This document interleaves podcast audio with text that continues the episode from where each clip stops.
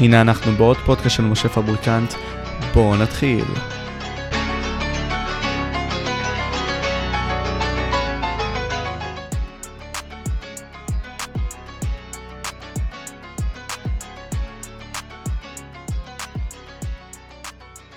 יש באמת קטע עם זה, כאילו, עם עונות מעבר. חד משמעית, אחי.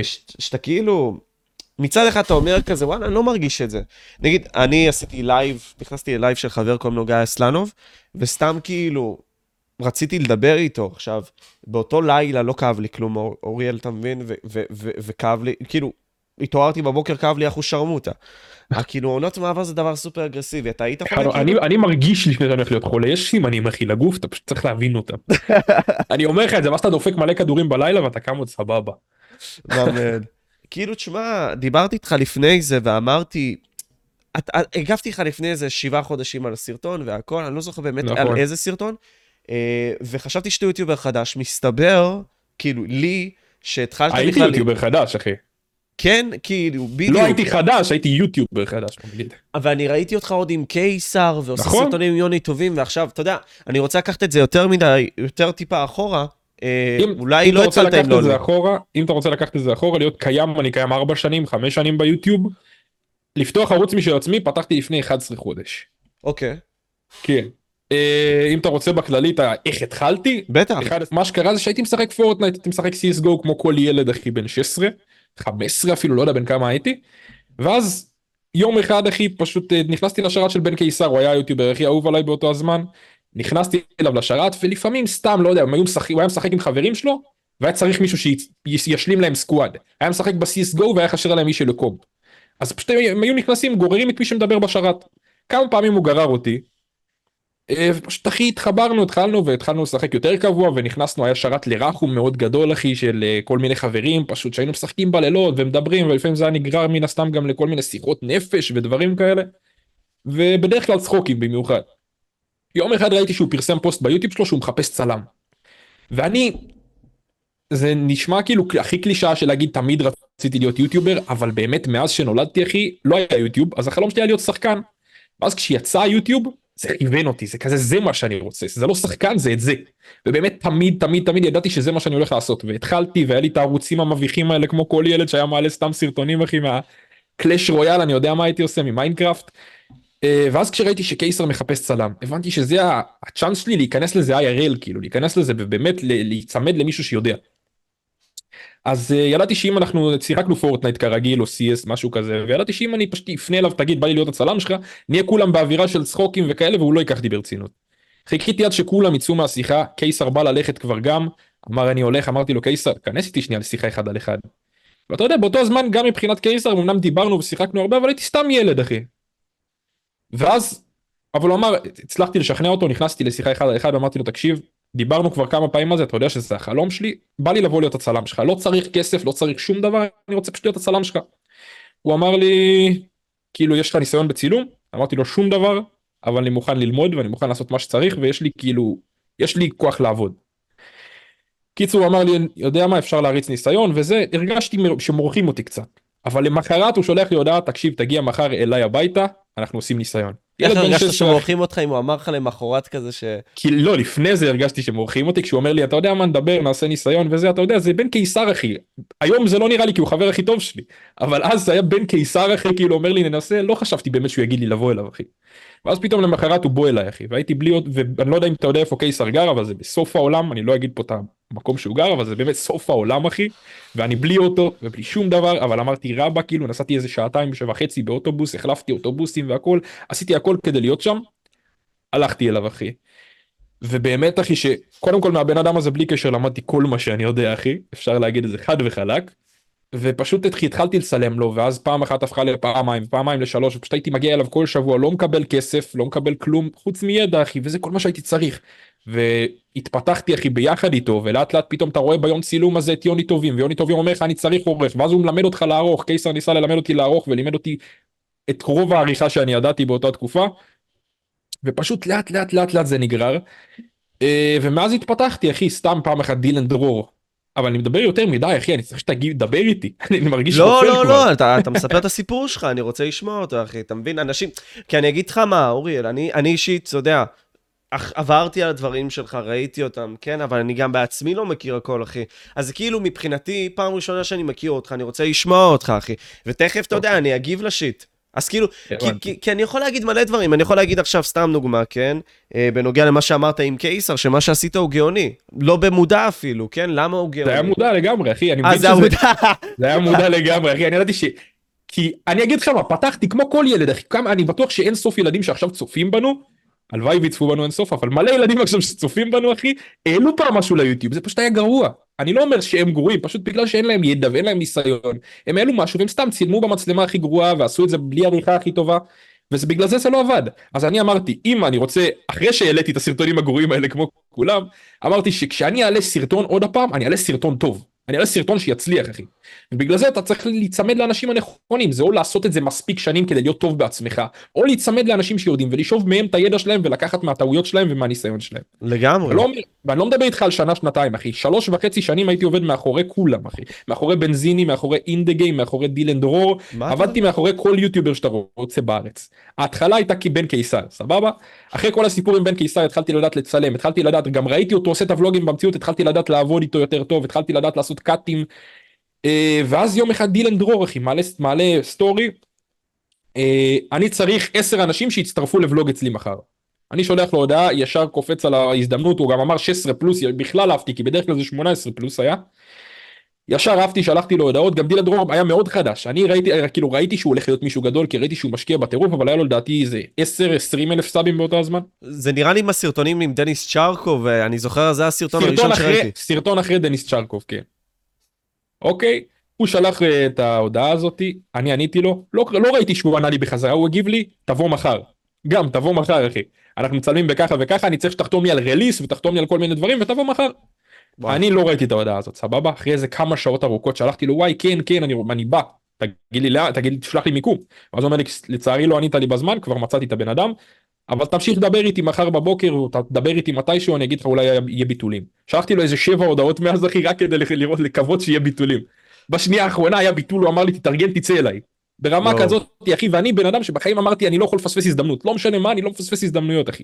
אז קמתי ויצאתי והלכתי לצלם עם דילן ולוג, באמת הפקה, בפעם ראשונה שראיתי מה זה הפקה, אחי. הפקה באמת פסיכית, אחי, זה היה סרטון שהוא עשה בפאנקי מנקי. הוא עשה סרטון של כמו סוג של שעשועון כזה, סטייל המרוץ למיליון בתוך הפאנקי מנקי שלו, אחי.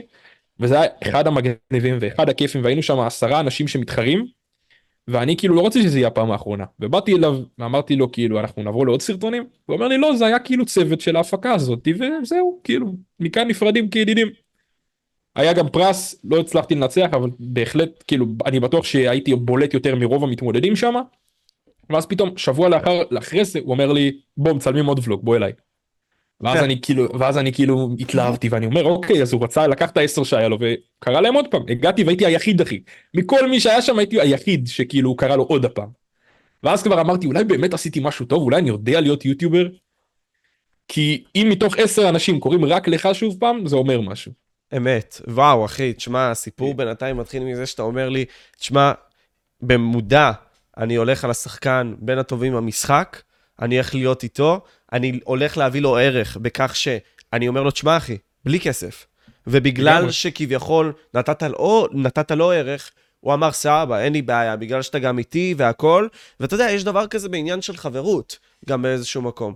אנחנו כבני אדם אוהבים שיש איתנו אנשים שאנחנו יכולים לסמוך עליהם, עצם העובדה שאתה גם היית איתו והעברת איתו את הזמן, נתן לו גם אפשרות להאמין בך, וזה גם יצר חברות מסוימת שגרמה לו, אתה יודע, לעזור לך ללמוד עריכה, אמרת, את הצילום, את כל האספקטים האלה. אני גם מצד אחד אומר שזה היה בלי תמורה, כאילו בלי כסף, אבל הוא נתן לי תמורה בלי סוף. קיסר מהאנשים האלה שהוא לא, הוא זוכר לך חסד, בוא נגיד ככה, אתה מבין? כאילו ברמה של... הוא ראה שאני מצלם אותו בחינם, והוא ראה שאני רוצה להיות יוטיובר, אז הוא אמר לי, בוא, אתה תשתתף עכשיו בקטע הזה. למרות שהייתי גרוע, אחי, באותו הזמן באמת לא הייתי יוטיובר טוב, אני רואה את הסרטונים האלה היום, ואני אומר, אני אחד המביכים, אבל הוא נתן לי, בוא תשתתף פה, ובוא תראה איך עושים את הדבר הזה בעריכה, ובוא תעשה זה, והוא לימד אותי אין סוף דברים. אני לא יכול להגיד שעבדתי שם בחינם, אתה מבין מה אני אומר? אבל כסף מן הסתם שלא קיבלתי, ולאט לאט גם נהיה חברות, אחי. אמנם אני הייתי בן 16, והוא היה בן 25 אולי, אבל לאט לאט, כאילו, אתה מבין, זה היה כמו אח קטן כזה, אתה מבין? באמת, קיסר, תמיד אני אגיד שהוא אח גדול שלי, אחי. זה ברמה הזאת, כי אמנם אנחנו לא באותו גילאים, למרות שעם השנים הפערים מצטמצמים, אבל אחי, הוא לימד אותי ים. וזה הסיפור הכי בפחס. ואתה מבין, אתה כאילו גם אומר לי שעצם העובדה שאתה גם פנית לדילן, כי עשית את הסרטון, נגיד סתם על הפיצה באיטליה, כן? אצלך בערוץ. לא, זה כבר שרק שאני ודילן חברים. כן, אבל זה בדיוק מה שאני אומר, כלומר, עצם העובדה שאתה פנית אליו לפני, כשהוא בעצם שם את זה בחוץ, שהיה צריך אנשים, הלכת להזדמנות, ראית אותה, אמרת לה כן, בסדר, החמצת אותה אולי לחצי שנייה, כן? אבל אחרי זה שוב פעם ניסית, והיית עקבי, וקיבלת את האפשרות שלך.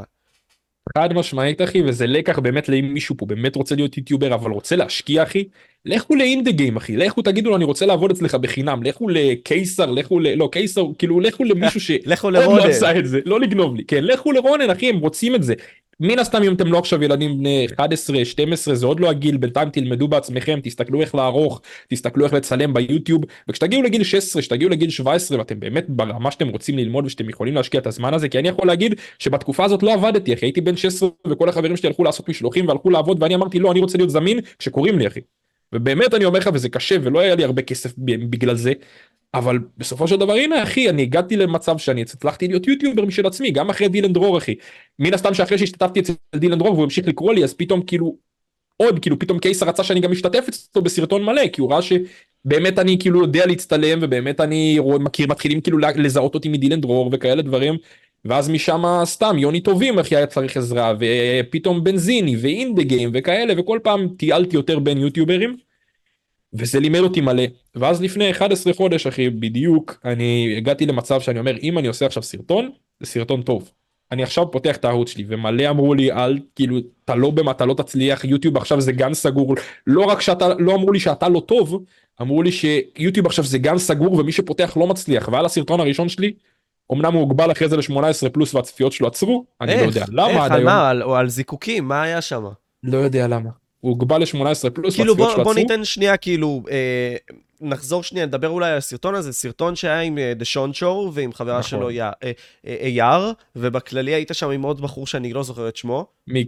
מיקי. ועשיתם שם סרטון בעזרת אמא שלך עם זיקוקים וכל מיני כאלה, ועשיתם כל מיני שיט מגניב שם. והסרטון עצמו באמת כסרטון הראשון אמרתי כאילו, זה לא היה הגיוני, כאילו אני הייתי בטוח כשראיתי את הסרטון הזה, אמרתי בטח מחק את הסרטונים לפני כן, לא הגיוני, אבל זה הסרטון הראשון שלך, אבל עכשיו כשנתת את ההסבר לפני זה, איך זה קרה, זה הגיוני.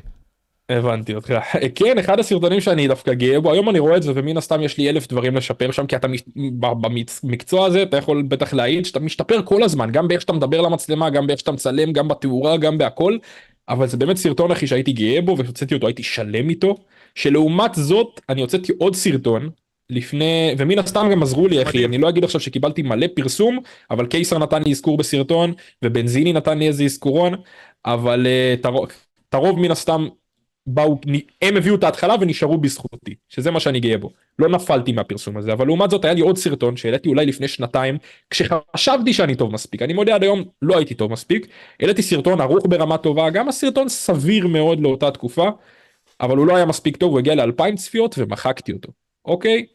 הוא עדיין על פרטי אצלי, אולי יום אחד אני אשחרר אותו בתור איזה בונוס כזה, אבל מחקתי אותו, כי היה באמת, הבנתי בשלב מסוים שהוא מביך קצת. מביך, אוקיי. כן. ואז כשידעתי, כאילו, בסרטון השני, אני לא אשכח את הרגע הזה, הייתי באוטו והלכתי לצלם עוד סרטון, ופתאום אני מסתכל ומרענן את הצפיות אחרי איזה שעתיים, ורואה 12,000 צפיות באיזה שעה, שעתיים, בסרטון השני שלי, אחי.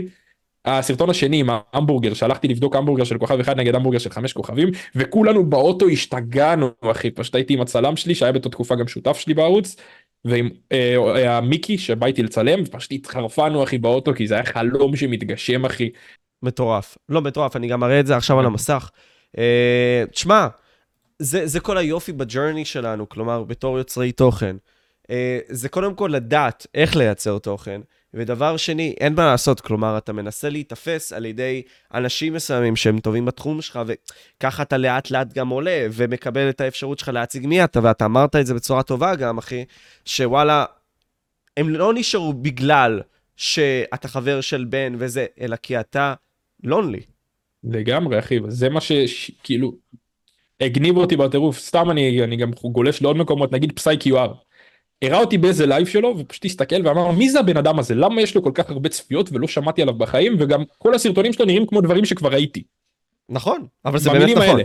נכון, אני מסכים איתך, זה לא תוכן מקורי במיוחד, אבל זה תוכן שאני רוצה שהכותרת תביא את האנשים ואני אשאיר אותם שם, אתה מבין? כאילו, כי אף אחד לא באמת מעניין אותו שאני טועם המבורגר נגד המבורגר, זה לא באמת ההמבורגר מה שמעניין, הם יכולים ללכת ולקנות את ההמבורגר, זה לא הלכתי ועשיתי המבורגר מזהב, אבל הם רוצים לשמוע מה אני אומר ואיך אני מצחיק, ואני אף פעם לא באתי ואמרתי אני ניב גלבוע ואני מבקר אוכל ואני עושה את זה בצורה רצינית, אני מבין את הבסיס שצריך להבין, ופשוט אני מצחיק את האנשים, אחי, אני יושב במסעדה ופשוט עושה את הצחוקים שלי ואת השטויות שלי, וזה מה שהקהל שלי רוצה לראות, הקהל שלי לא באמת רוצה שאני אתן ביקורת רצינית, וזה מה שאני אוהב לעשות, אבל בלי קשר, הצ'אט של פסי-QR התחילו פתאום, אני כאילו כולי רואה את זה וכזה אומר, למה שהוא יצא עליי סתם ככה בלייב בלי לדבר איתי, ואז פתאום הצ'אט, מה יש לך, ברור שיהיה לו צפיות, זה לונלי, זה לונלי, מה יש לך, איך אתה לא מכיר את לונלי, וזה הכי חימם לי את הלב, שאתה אומר כאילו, וואלה, הם כאילו, הם מבינים את זה, הם מבינים למה יש לי צפיות, הם מבינים שזה לא סתם חיקויים, אתה מבין? לא, אני מבין, אחי, כלומר, יש משהו בערוץ שלך שדי מזכיר לי את התופעה הזאת של המיסטר ביסט אסטיפיקיישן, כן, איך שלא קוראים לתופעה הזאת.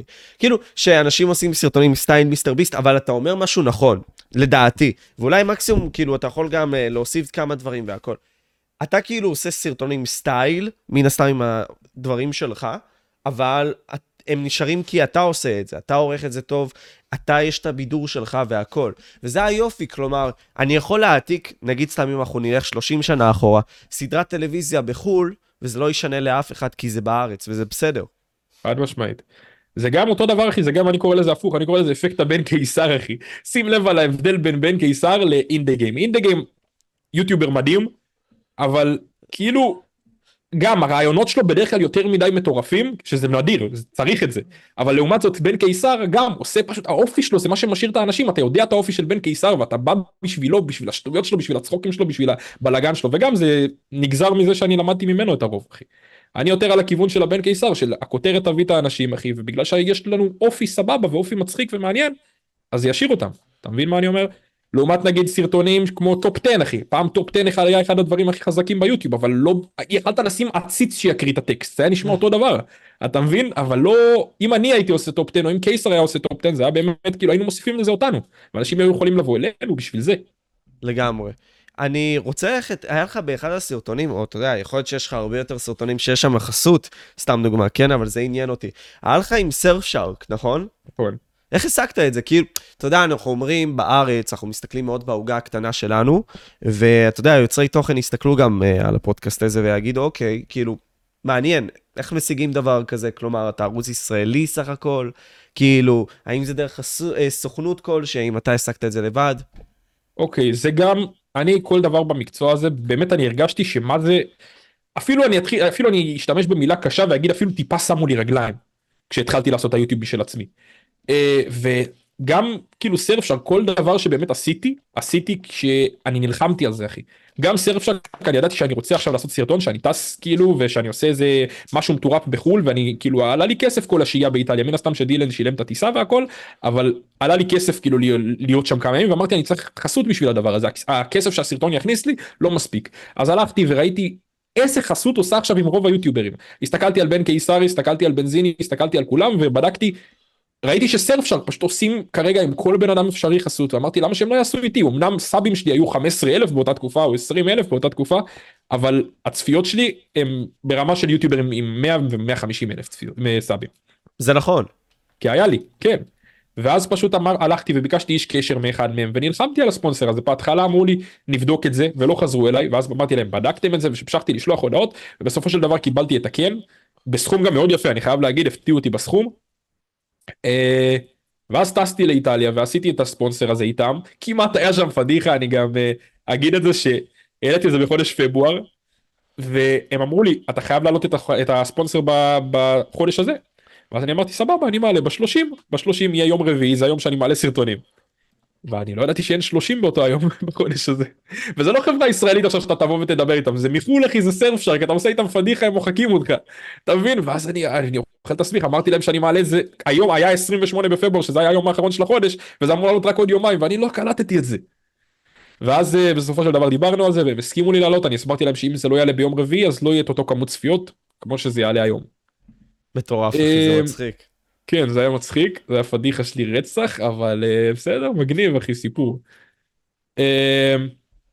חוץ מזה, היה לי עוד שתי חסויות, שזה גם, זה דברים שאני באמת, הכל השגתי בעצמי, לא פנו אליי אף פעם חברה ואמרה לי, בוא תעשה לנו חסות. אני לא חושב שאני בראש של סוכנויות ובראש של חברות, כי לא עשיתי שום דבר בשביל להגיע לשם, שזה אחד הטעויות. לא, אבל אני לא מסכים איתך, כלומר, יש הרבה מאוד יוצאי תוכן, אתה יודע, שעכשיו נמצאים עם 20,000, 15,000, שנמצאים בסוכנויות, פשוט, והם לא במספרים שלך בכלל. פשוט הם לוקחים את הרווחים הגדולים שלהם, אתה מבין? אני לא רוצה להיכנס עכשיו לסוכנות שיש לה את כל היוטיוברים הגדולים בארץ, ושאם יש לה קמפיין טוב, היא תיתן אותו ליוטיוברים הגדולים בארץ. הבנתי אותך. בגלל זה אני לא, אני יכול לפנות לכל סוכנות בארץ ותגיד, בוא תחתום, לא, מה אכפת לנו, תחתום. אבל הם לא באמת ישקיעו בי, אתה מבין? הם לא באמת יבואו ויגידו, לונלי זה יוטיובר שאני רוצה לקדם, ואת לונלי אני מביא לו את הקמפיינים. הרבה אני מאוד, אני מכיר מלא שפשוט כרגע בסוכנות ולא מקבלים קמפיינים, אחי. ולא רוצה להגיע לזה, לחתום שנתיים אצל איזה מישהו ולא לקבל ממנו כלום. אני אכנס לסוכנות, כשתבוא סוכנות שתגיד לי, אתה נכנס עם קמפיין כבר ראשון, ואנחנו באמת רוצים אותך. לא, אתה רוצה, לא פשוט לחתום, אנחנו באמת רוצים שתהיה אצלנו בסוכנות. לא יודע אם זה יקרה. לא חושב שאני איזה משהו ושמגיע לי סוכנות כזאת, אבל אני אומר שאם אני אחתום, זה יהיה במצב כזה. קיבלתי. אז זה מעניין, כלומר יש, אתה דיברת איתי על זה שאתה נמצא ביוטיוב כבר תקופה, 4 שנים בערך, בכללי, לא בערוץ שלך, לא לי, אבל בכללי. אפילו 5, כן. אפילו 5. ואני חייב להגיד, אתה יודע, אני עכשיו מראה את הערוץ שלך לצופים כאן, ואני אומר לעצמי, התמנלים ברמה אחרת, כלומר, הכותרת ברמה אחרת, ברור לי שאתה גם לוקח, כאילו, אתה לוקח השראה, אבל זה לא משנה, אתה עושה את זה בצורה ממש איכותית. איך למדת את זה? מקיסר, כאילו? מקיסר ומאין דה גיים ומבנזיני ומדילן דרור, חד משמעית מכל אחד, אחי, לקחתי משהו והסתכלתי, ואני פשוט, אחי, המחלה שלי זה יוטיוב, אחי, אני לא נכנס כל היום לטיקטוק כמו הרבה אנשים, או רואה טלוויזיה יותר מדי, כי אני גם עושה את זה, אבל אני אוהב יוטיוב, אחי, אני צופה בכולם, ולפעמים אני צופה גם בתוכן שאני לא אוהב, רק כדי לראות מה הם עושים, אחי. קווין ורובין, לדוגמה, גם יוטיובר מדהים, קצת ילדותי לי, כי אני בן 21 כבר, אבל הוא קצת ילדותי לי, אחי, אבל אני בכל זאת לפעמים צופה בסרטון שלו, כדי לראות איך הוא עשה את ההפקה הגדולה הזאת, איך הוא עשה את הסרטון הזה, מה הוא עשה, מה הרעיון שלו. וכותרות, באמת אני חושב שאני אלוף בכותרות, כותרות שלי באמת לדעתי טובות, גם יוטיוברים באים ושואלים אותי איזה כותרת לשים לבלוג, וזהו, אחי, זה פשוט כאילו לשאוב כל הזמן מידע, לא לצפות בתור צופה, לצפות בתור יוצר, אחי. וואלה, כן. אתה לא יכול להיות טוב ביוטיוב אם אתה לא צופה ביוטיוב. בדיוק, כלומר, אבל זה בכל דבר ככה, אחי, כאילו, אני חושב שכל בן אדם שרוצה להיות טוב, אתה יודע מה, אני עוד פעם לוקח את סייקניק, כי אני רוצה גם להרים אינו באיזשהו מקום, דיברתי איתו בפרטי וזה, הוא העלה סרטון יום בחיי. עכשיו, הדבר שמאוד אהבתי ביום בחיי של סייקניק, בחיי סייקניק, זה שהוא היה אובססיבי, הוא אמר, אני הולך לעלות כל יום סרטון, ולעשות את זה לא משנה מה. אתה רואה אותו כאילו, הוא מסיים את הלילה שלו בצורה סופר מאוחרת, והכל... הוא מעלה כל יום סרטון והוא משיג 100 פלוס? כל יום סרטון, אני אראה לך, אני אראה את זה גם עכשיו לצופים, כאילו... אני אסתכל לך, זה דברים הזויים, אבל כאילו, זו האובססיה הזאת, שכל כך הרבה אנשים פשוט לא יודעים לעשות אותה, ואתה אומר לעצמך, איך זה הגיוני? אבל זה הגיוני. ואתה יודע, אני אקח את זה לכל תחום בחיים, כלומר, אני זוכר שהתחלתי את הפודקאסטים, בשביל ליצור את הטראפיק הזה, זה פשוט האובססיביות הזאת, זה שאתה חושב על זה כל הזמן במוח שלך, ואתה מנסה לראות מאחרים, כמו שאתה עשית, איך לעשות את הדבר הזה יותר טוב, ואיך אני משתפר. אתה כל הזמן עושה, ומשתפר. נכון. כל הזמן עושה ומשתפר, כי אתה רוצה להיות הכי טוב. אני גם לא חושב שאני כזה טוב, אחי, אני לא חושב שאני מטורף, ואני לא חושב שאני זה, אני פשוט חושב אני אפילו יכול להגיד, אחי, וזה נשמע מגעיל, אבל אני חושב שאני הרבה יותר טוב, לא הרבה יותר טוב, שאני יותר טוב, אחי, מהרבה שעושים גם. אחי, להגיד, אני באמת אומר לך, בהרבה גם שמביאים לפעמים יותר צפיות, אבל אני לא חושב שאני מטורף, ואני עוד יש לי מלא מה ללמוד, אחי, ואני כאילו לא אומר, איך אני לא בגודל של In the Game. אני אומר, אני אגיע לשם בסופו של דבר, כשאני אשפר את עצמי מספיק, אני לא חושב שאני איזה אל, אחי, ביצירת תוכן. אני חושב שאני לומד, אחי, ושאני עושה מה שצריך, ושאני בסוף אגיע לשם. אני כן, יש לי את הבעיות שלי, אחי, אני לא חושב שאני מעלה מספיק, אני לא חושב שאני, כאילו, בתדירות מספיק טובה. מן הסתם, עכשיו, בגלל המלחמה, אני לא מעלה, כי יש בעיות עם כל המוניטיזציה והכל, ואני לא יכול להפסיד כסף מזה שאני עושה סרטונים. זה כואב, אני יודע. אני משקיע הרבה בסרטונים, אחי, ויוצא מצב שאם אני מעלה עכשיו, אם לא היה רווח ולא היה הפסד, לא היה אכפת לי, הייתי מעלה. אבל כשיש הפסד כזה קיצוני, כל פעם שאתה מעלה סרטון, אתה לא יכול. כן, בגלל זה עכשיו אני מעלה יותר שורטים. הגיוני. אבל באמת, הבעיה שלה לעלות מספיק, יש לי בעיה בזה, יש לי הרבה בעיות בקטע הזה, אבל אני אוהב מה שאני עושה, אחי, ואני מאמין שאני אצליח בזה. ובאמת כל העניין הזה, עוד פעם, של להיות חדור מטרה כלפי משהו ולרצות, אתה יודע, לתת לזה להרוג אותך גם באיזשהו מקום. אני מגזין עם זה, אבל אני אומר, אם לפעמים זה אומר שאתה צריך לישון מאוחר, אז תישון מאוחר. אם זה אומר לפעמים שאתה לא צריך לצאת עם אנשים, אל תצא עם אנשים. כאילו, תתפקס על משהו, כאילו, זה כל ה... אתה יודע, אני עכשיו קורא כלכלה וקפיטליזם וכל מיני שיט. בסוף, מה שחשוב לנו, אוריאל, זה להתמקצע בדבר אחד, לעשות אותו טוב, וזה מספיק. אני גם אומר את זה דרך אגב לאורחים שלי, אתה יודע שנגיד, כשאני הייתי עורך וידאו, גם עד היום, כאילו אם מציעים לי מספיק אני עורך, אני עוד עובד גם בתעשייה מאחורי הקלעים בלי שאנשים יודעים, גם בתור צלם, גם בתור עורך, אני עושה את זה. אבל כאילו, נגיד קרה לי סתם שלא הצלחתי לעשות סרטון בזמן, שהייתי עסוק מאוד, לא ישנתי באותו לילה, אחי, והאורחים שלי פשוט כזה קמים בבוקר ואז אומרים לי, תקשיב, אני לא חושב שאני אספיק לעשות את הסרטון, אבל אתה התחייבת לי לסרטון, אותי אתה דופק, זה העבודה שלי, אחי. כאילו, באמת, זה מוזר להגיד את זה, אבל אל תישן בלילה, אם התחייבת לעשות משהו, אל תישן בלילה, אחי, ואני עושה את זה גם בעצמי, כאילו, אם צריך לעלות סרטון, או אם אני מתחייבתי לערוך למישהו משהו, הוא יקבל את הסרטון הזה בזמן ולא משנה מה. אתה מבין את הקטע? וזה בעיה של הרבה אנשים, אחי.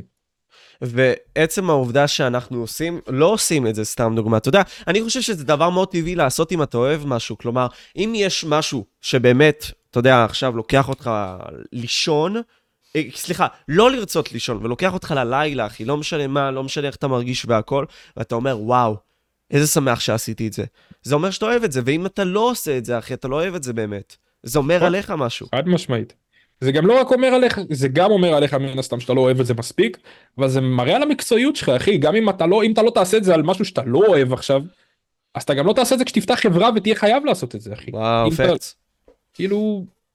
אתה צריך לעשות את זה, אחי, אתה צריך לדעת להקריב מעצמך, אחי, בשביל דברים שהתחייבת אליהם, ולדעת לעמוד במטרות שלך ובדדליינים. זה אחד הדברים הכי חשובים בכל תחום, ולא רק ביוטיוב, אחי.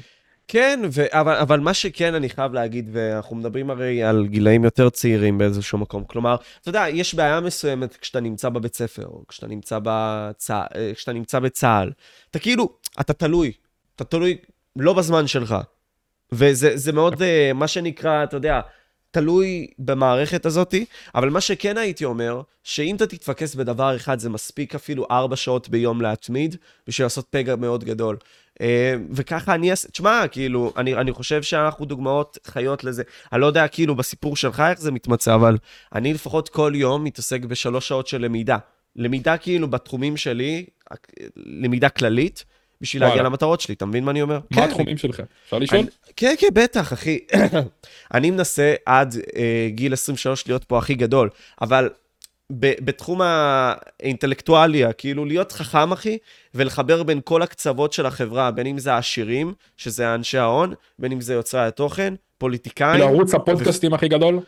זה מעבר לזה, אבל זה מגיע, זה נמצא שם, אתה מבין? כלומר, אני רוצה לבנות אישיות, בצד, ואני מנסה לבנות את זה כאילו בחודש, חודשיים האחרונים, לבנות כאילו אישיות כלשהי, שהיא לא רק הפודקאסטים, שהיא לא רק המראיין, כי תשמע, להיות מראיין זה סבבה, אבל צריך שיהיה, כמו שאתה אמרת נגיד סתם, צריך שהבן אדם יהיה מעניין ויהיה טוב לשמוע אותו, ואתה יודע, זה לונלי, אתה מבין? אז כאילו, אני רוצה לבנות את המשה פבריקנט הזה, שהוא לא רק יהיה המראיין, שהוא יהיה הולך להיות המרואיין הכי גדול בארץ. סתם דוגמא, אתה מבין מה אני אומר? הבנתי. אוקיי, אז אני יכול לתת עכשיו ביקורת עליך, ספציפית? דבר איתי, בטח.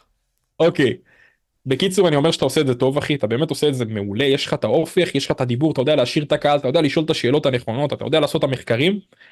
אבל כאילו מרגיש לי שאולי בגלל שאתה בצבא גם, מרגיש לי שאתה יכול להשקיע בזה יותר, אחי. אתה כן עושה מלא פודקאסטים, אתה כן עושה זה, אבל צריך להיות לך אולפן, אחי, אם אתה באמת רוצה להיות הכי גדול בארץ, צריך להיות לך בבית אולפן, שכל היוצרי תוכן יכולים לבוא לשם, אחי, בחופשי, שכל סתם שווה שייב, וכל יוצר תוכן שרוצה מוזמן, ויושבים אצלך בסלון, אחי, וכולם עם מיקרופונים, אחי, ועושים פודקאסט שעל הכל, אחי, שצריך להיות לך כאילו פשוט את המעל, אחי. אם אתה רוצה להיות הכי גדול בארץ, תהיה הכי גדול בארץ, אחי. אתה יושב בבית שלך, וזה מגניב, וזה פודקאסטים יפים, ואני נהנה, אני צופה בך, אחי. אבל תעשה את זה באולפן מטורף, אחי. תעשה משהו שלא עשו בארץ, תביא את המשהו החדש, אחי. אבל אתה מבין? כלומר, וזה משהו, אני מאוד מסכים איתך, אני מנסה לצאת מאזור הנוחות שלי. אני גם מקבל את מה שאתה אומר, חברים מאוד טובים שלי, שהם יוטיוברים ענקיים בתעשייה, רוצים שאני אעשה אולפן. מה זאת אומרת? הם רוצים את זה יותר ממני אפילו, אתה מבין מה אני אומר? איזה מטורף זה? אני נגיד מנסה לסגור את זה, אבל יש משהו אחד שאני לא חושב שהרבה מאוד אנשים מבינים, כלומר, ואני לא מבין עדיין באיזשהו מקום. יש מחיר לניסיון להיות הכי גדול, ואני גם לא מבין את זה. אתה מבין? כלומר, כמה אני צריך להקריב? כלומר, אנחנו צריכים להקריב דברים, כאילו, תחשוב על זה, גם בתור יוצר תוכן. אתה צריך להקריב משהו מהזמן שלך, בשביל להיות היוצר תוכן הגדול הזה. כלומר, לא לצאת עם חברים, לא לעשות את זה, מלא דברים, אוקיי? להתרכז במשהו אחד ולעשות אותו אובססיבית. אני מתקשר, כאילו, איך זה קשור אליי? אני, נגיד, סתם צריך לתת מלא כסף בשביל זה. וזה קשור. למה אתה צריך לתת מלא כסף? כי תחשוב על זה, אחי, מה זה ליצור אולפן? אולפן, אחי, זה 3 מצלמות. הנה, פה יש לי סוני A7, אני שנייה מביא לך אותה. נשאר 3, אפילו לא שלי, אחי. עולה, אתה יודע, כל אחר זה... אני יודע. 10,000 שקל. אוקיי, אז במקום סוני A7, אחי, אתה מוכר אותה, אחי, אתה אומר שהיא לא שלך, אבל... היא לא שלי, היא של הצבא. אוקיי, אז אתה אומר שהיא... אז בסדר, אז יש לך את הסוני הזאת, אחי, תביא עוד 2 אוסמו פוקט 3, אחי, שעולות 2,500 שקל, והן באמת מצלמות טובות. מיקרופונים, אמרת שיש לך עוד אחד, אחי, ותעשה פילוג, אחי, איזה סלון יפה, זה התחלה, אחי. אחרי שאתה... אוי. אני מנסה לדפוק סנאפ, אחי, רגע. כוס, עמק, מה זה? רגע. לא. דבר, אני אנסה איתו תמונה לבינתיים. אני אגיד לך מתי. בקיצור, אני אומר שאתה יכול לעשות את זה קודם כל, להתחיל במינימום, אחי, ובאמת לעלות משם, אחי, לעשות את בחדר שלך, אחי, להביא ספות מגניבות, לרצף את הקירות, אחי, להביא עוד 2 מיקרופונים, לא חייב שהם יהיו הכי יקרים בארץ, לא חייב את המצלמות הכי משודרגות בארץ, אבל פשוט תתחיל ממשהו. ברגע שיהיה לך את המקום הזה, אחי, ברגע שיהיה לך, תגיע להתחלה, למינימום שאפשר, אתה רק תעלה משם, אחי, כי אתה כל פעם ברגע שכבר יש לך את ההתחלה, כל פעם זה רק לקנות עוד מצלמה אחת, זה רק לשדרג טיפה את המיקרופון, זה רק לעשות טיפה עוד כאילו, להביא את האנשים הנכונים, להביא עוד זמן משל עצמך כאילו. כן, ותשמע, אני חושב שזה להתחיל. ואתה צודק לגמרי, ואני חושב סבב, אני יכול להגיד שיש לי ביג דיק על זה שעשיתי את זה עד עכשיו כאילו בלי אולפן, כן? ואני בטופ 5 בארץ, ביוטיוב, מבחינת הפודקאסטים, אבל זה לא עוזר, אתה מבין? כאילו, אם אני אמרתי את זה עכשיו, כלומר, שאני רוצה להיות פה הכי גדול מבחינת השם, זה לא פאקינג עוזר, כן? כאילו, זה סתם פשוט לתת לי להרגיש טוב עם עצמי והכל, ואני חושב שזה מצוין, אחי, מה שאנחנו מנהלים עכשיו. שיחה כזאת. אני תמיד, כשאני רוצה להצליח במשהו, אני מסתכל, למה שאר האנשים הצליחו במשהו? בן קיסר הצליח כי הוא עשה פרודיות, זה מה שגרם לו לפרוץ. In the Game פשוט עשה את זה למשך כל כך הרבה זמן, ועשה פרויקטים ענקיים. בנזיני עשה את השירים עם טיילור, והיה באח הגדול. ואז אני מסתכל על כל דבר, ואתה לא דוגמה, אתה פודקאסטים, אחי, סתכל נגיד סתם, מי הפודקאסט הכי מצליח בארץ שהיה? בן ברוך, נכון. לא יודע, לא צופה מספיק בבן ברוך, אבל ביוטיוב, תודה, בוא נגיד פדיקסול היה מאוד גדול, פדיקסול היה גדול ביוטיוב. כן, ב-28. אוקיי, מה הוא עשה, אחי? הביא חשפניות, אחי, לדבר. אומנם זה לא תוכן שלך, אבל תחשוב על משהו כזה, תחשוב על איך אתה מביא את זה בעצמך, אחי, על משהו שאתה מביא שאנשים לא יכולים להתעלם ממנו. אבל זה בדיוק, לדעתי, זה ייפטר כשיהיה אולפן, אחי. נכון. כי אולפן פשוט הנה, נגיד סתם חברי כנסת, אחי, מדברים איתי, אומרים לי, תשמע, משה, בא לי לבוא, אבל אני לא רוצה לעשות את זה בזום, בא לי באולפן. כואב לי, אחי, זה צורם לי, אתה מבין מה אני אומר? צורם.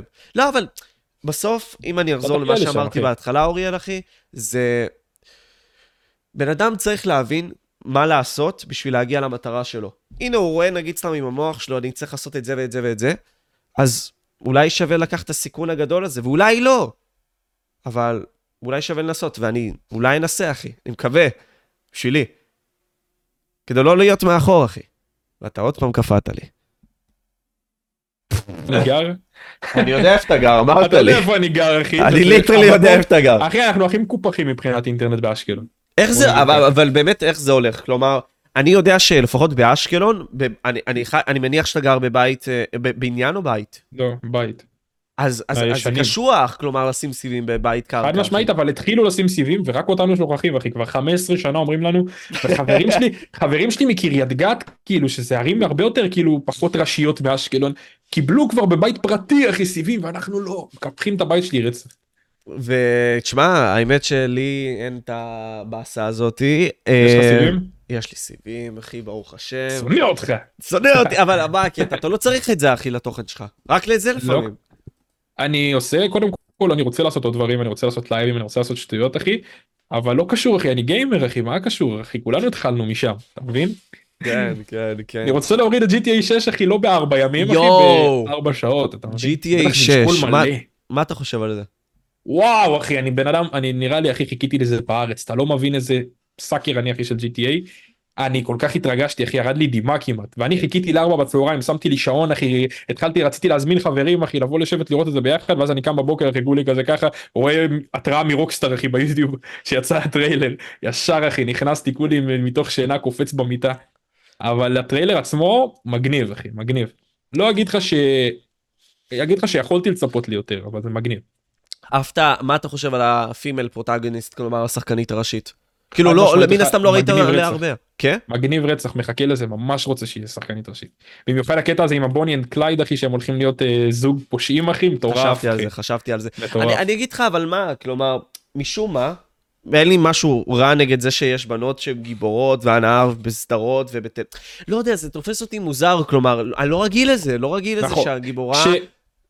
כשדוחפים לך את זה בכוח, זה מוזר, אחי. נגיד סתם בסדרה שרוצים להגיד שהבחורה ניצחה בסופו של דבר את התחרות מרוצים, משהו כזה, זה מציק לי, אחי, כי די, בחורה יכולה לנצח תחרות מרוצים, אבל זה לא תמיד יקרה במציאות, הרבה פעמים יש דברים שגברים יותר טובים מנשים, אחי, יאבקות, אחי, בחורה לא תבוא ותנצח גבר, אבל רוצים פתאום באיזה סרט להגיד לך שגם בחורות יכולות ולהכניס לך, זה מרגיש לי מאולץ. אבל במשחק של פשע, אחי, יכול להיות גם פושעות נשים, אחי, במיוחד שיש לך זוג של פושעים, אחי, שזה גבר ואישה, זה מגניב לי, לא יודע, אני לא מרגיש שזה מאולץ. זה מזכיר לי, כלומר, אני לא יודע איפה אני ראיתי את זה, אבל זה לוקח אותי לתופעה הזאת שיש גם סרטים שלוקחים גיבורים שהם היו, או אנשים מההיסטוריה שהם היו לבנים, ושמים דמויות שחורות עליהם. אתה מבין? כלומר, לא יודע איך לאכול את התופעה הזאת. גם את זה קצת מוזר, אני מסכים איתך, אין לי בעיה עם זה שוב פעם, אבל זה קצת מוזר פתאום לשים את בת הים הקטנה, אחי, את יופית. אתה מבין? כאילו, אין לי בעיה עם זה, אבל כאילו, למה? זה לא היא. יותר עניין של, נגיד סתם, אתה יודע, בוא נלך על דוגמה שכולנו אולי... נקבל אותה, כלומר היטלר, נשים אותו בתור אתיופי, אתה מבין מה אני אומר?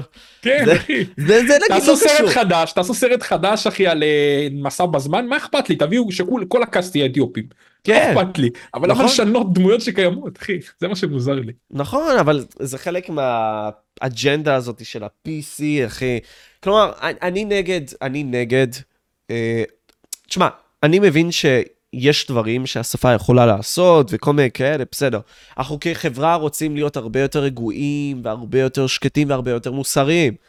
אבל אנחנו חיים בעולם גם שיש בו צדדים לא מוסריים. יש אנשים עדיין באפריקה שהם, אתה יודע, לא ממכוון. אני חושב שדווקא, הם לא יכולים לעזור לעצמם. הם פשוט עובדים, מסכנים, אחי, שהם שרתים פאקינג תאגידים. והם לא יכולים לעזור לעצמם, אז הם מתנהגים בצורה פרימיטיבית, הרבה מאוד מהם, חלקם, אתה יודע, בוא נדבר על חלק מהם. אז אתה אומר לעצמך, אוקיי, אז יש את העולם הברברי הזה עדיין שהוא קיים, לצד העולם המערבי הזה, זה גם קשור למלחמה באיזשהו מקום. אז אני אומר לעצמי, אתה יודע, זה בעייתי, כל העניין הזה, כל ה-PC הזה, העולם עדיין לא כולו מערבי או מוסרי, בוא נגיד ככה. עד שמיסטר ביסט בא ובונה שם בארות, אחי. איזה מטורף זה היה. אז זה היה חזק, אני ראיתי את הסרטון הזה, זה כאילו בנה 100 לדעתי בארות. כן, 100. ועדיין יש אנשים שיוצאים עליו, אחי. למה? תמיד יצאו, אחי, תמיד יהיה היטרים, אתה לא מבין את זה. זה דפוק, אחי. כי אתה אומר לעצמך, וזה באמת משהו, יש תמיד בני אדם שיסתכלו אחרת ממך. יש אנשים שיוולדו ממש לידך, אפילו דקה אחרי, יהיו איתך באותו חינוך, אותו הכל, אבל יכולים להסתכל 180 על החיים ממך. אבל אני לא חושב שזה זה. אתה צודק במה שאתה אומר, אבל אני לא חושב שמישהו יכול להגיד שלתרום מים לאפריקה זה רע. אולי הם יגידו על רע זה שהוא עשה תוכן, אבל אני לדעתי כל אלה זה אנשים שמנסים להביא פלאוט, אחי, זה אנשים שמנסים פשוט לרכב על מיסטר ביסט, הם רואים שאם אתה עושה טוויט, אחי, בטוויטר על מיסטר ביסט, זהו, קבל לייקים, אז אומרים, בוא נצא עליו על כזה דבר, נקבל אפילו יותר לייקים, הבן אדם עשה טוב, נצא עליו, נקבל מלא לייקים, זה מה שאני חושב שקורה שם, קשה לי להאמין שמישהו אומר, איזה מניאק הוא שהוא בנה להם בעירות. אתה רוצה שאני אגיד לך את הטיעון שלדעתי הם אמרו כאילו? אני יכול להגיד אותו, הוא קל לי. מיסטר ביסט הוא לבן, אתה יודע, פריבילג, שבסופו של דבר מרוויח כסף על האפריקאים המסכנים, ואם הוא לא היה מצלם את זה, זה הרבה יותר טוב. הוא יכל בסופו של דבר לעשות את זה בלי מצלמות, אוקיי? ולא להראות שהוא בן אדם טוב ככה, הוא יכל להיות בן אדם טוב בלי מצלמות, זה למה הוא בן אדם זין. אם הוא היה שחור זה היה בסדר? אני לא יודע, זאת שאלה טובה, אחי. גם על זה הם היו מוצאים מה לדבר. אני יכול להגיד לך גם, אחי, זה אומנם שונה ב-180 מעלות, אבל נגיד, סתם, לשחק מחבואים בסמי אופר, אוקיי? דברים שהיוטיוברים עשו. זה דברים שהם בחיים לא יעשו ביום-יום שלהם, אבל בגלל שיש מצלמה ובגלל שיש סיבה לעשות תוכן ושזה העבודה שלהם, הם שיחקו מחבואים והם נהנו מזה, אחי. התוכן נותן לך סיבה לעשות לפעמים דברים שאתה רוצה, אתה מבין? כי ללכת עכשיו ולעשות פרויקט כזה מטורף, זה לא ללכת ולתרום עכשיו כסף לצדקה, זה ללכת ולבנות בעירות, משהו שאשכרה ישפיע על אנשים, אתה לא פשוט תצא לאפריקה ואתה תעשה את כל הבלגן הזה, אבל כשאתה יודע שגם זה יביא לך סרטון וגם זה יקדם את העסק שלך, אין בזה שום דבר מבחינתי. אני מסכים איתך, אני חושב אבל שהרבה מאוד עשירים בכללי, יש הרבה מאוד מיליארדרים שאנחנו לא מכירים אותם, כלומר, זה שאנחנו מכירים את אילון מאסק ואת הרפטייל הזה, מרק צוקרברג, אחי, זה דבר אחד, אבל יש מלא מיליארדרים שעושים מלא דברים, כאילו, אתה יודע, תרומות לצדקה וזה, לא מצלמים את זה. לא מתגאים בזה כל כך, אתה מבין מה אני אומר? לא יודע, אבל גם מיסטר ביסט, אני בטוח שהוא תורם הרבה יותר ממה שהוא אומר, אחי, כי הבן אדם פשוט סתם זורק על כסף על דברים, בטוח שזה גם במיוחד בגלל הסרטונים, אבל הבן אדם עושה מלא, אחי, אני לא חושב שאפשר להגיד משהו רע עליו, באמת אני לא חושב, גם אם הוא מצלם את זה, כי ככה הוא התחיל, אחי, הסרטון הראשון שלו זה שהוא קיבל כסף מספונסר, ואמר, אני לא צריך את הכסף הזה, בוא ניתן אותו למישהו אחר. כן, הוא צילם את זה, אבל רק בגלל שהוא צילם את זה, הוא קיבל את הכסף. תבין שאם הוא לא יצלם את איך הוא בונה להם 100 בעירות, והוא לא יצלם איך הוא נותן כסף לאנשים, הוא לא ימשיך לקבל כסף. הבנתי, אז אתה כאילו אומר לי, זה בגלל שזה חלק מהביסנס מודל שלו, שהוא דווקא בסופו של דבר תורם לאנושות, תורם לאנשים, זה בא ממקום טוב, אז יופי, שימשיך לעשות את זה. חד משמעית, יש לי חבר לדוגמה, כאילו מישהו שאני מכיר, שטס למרוקו כדי לעזור לשפץ בתי קברות של יהודים, משהו מוזר, סבבה, והוא כאילו שאל נגיד את אח שלי וזה, אם הוא חבר מאוד טוב של אח שלי, הוא רוצה להצטרף, סבבה, וכאילו אני לשנייה חשבתי על זה ואמרתי, אני אעשה משהו כזה פעם בחיים שלי, וישר חשבתי גם על לעשות מזה תוכן, לא כי אני אעשה את זה רק בגלל התוכן, כי זה תוכן מטורף, אחי, ללכת לשפץ בתי קברות במרוקו, זה אחד המגניבים, זה לא אומר שהתרומה שלי שווה פחות עכשיו, אחי, זה אומר שאני אשב פשוט עם המצלמה ואצלם את כולם עובדים, לדעתי זה סבבה לגמרי. אבל זה כל העניין איתנו, אוריאל, כלומר, אנחנו בני אדם דו-פרצופיים, אחי, אתה מבין? וכאילו, באיזשהו מקום אנחנו לוקחים את החיים יותר מדי ברצינות הרבה מאוד מהפעמים, כלומר, תחשוב על זה, אני יכול עכשיו לדבר איתך, ולהגיד הרבה מאוד פאקינג דברים שאתה יודע הם לא פוליטיקלי קורקט, להגיד מילים מסוימים שהם לא פוליטיקלי קורקט, אבל בגלל שאני עכשיו מול המסך, אני צריך לשמור על המילים שלי, למה? או קצת לשמור על המילים שלי, בואו נדבר על זה, כן?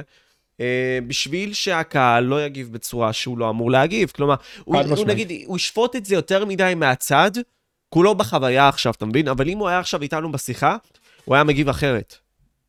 חד משמעית, כשאתה תכיר אותי יותר טוב, כשאתה תכיר אותי במציאות, אתה תבין שזה אני פותח את המצלמה, אני פמילי פרנדלי, אני סבבה, אני גם, אין לי בעיה להודות בזה. אני הבן אדם עם ההומור הכי שחור שאתה תכיר בחיים שלך, אני צוחק, הומור מבחינתי זה באמת עליון אחי, ואני אצחק על כל דבר אחי.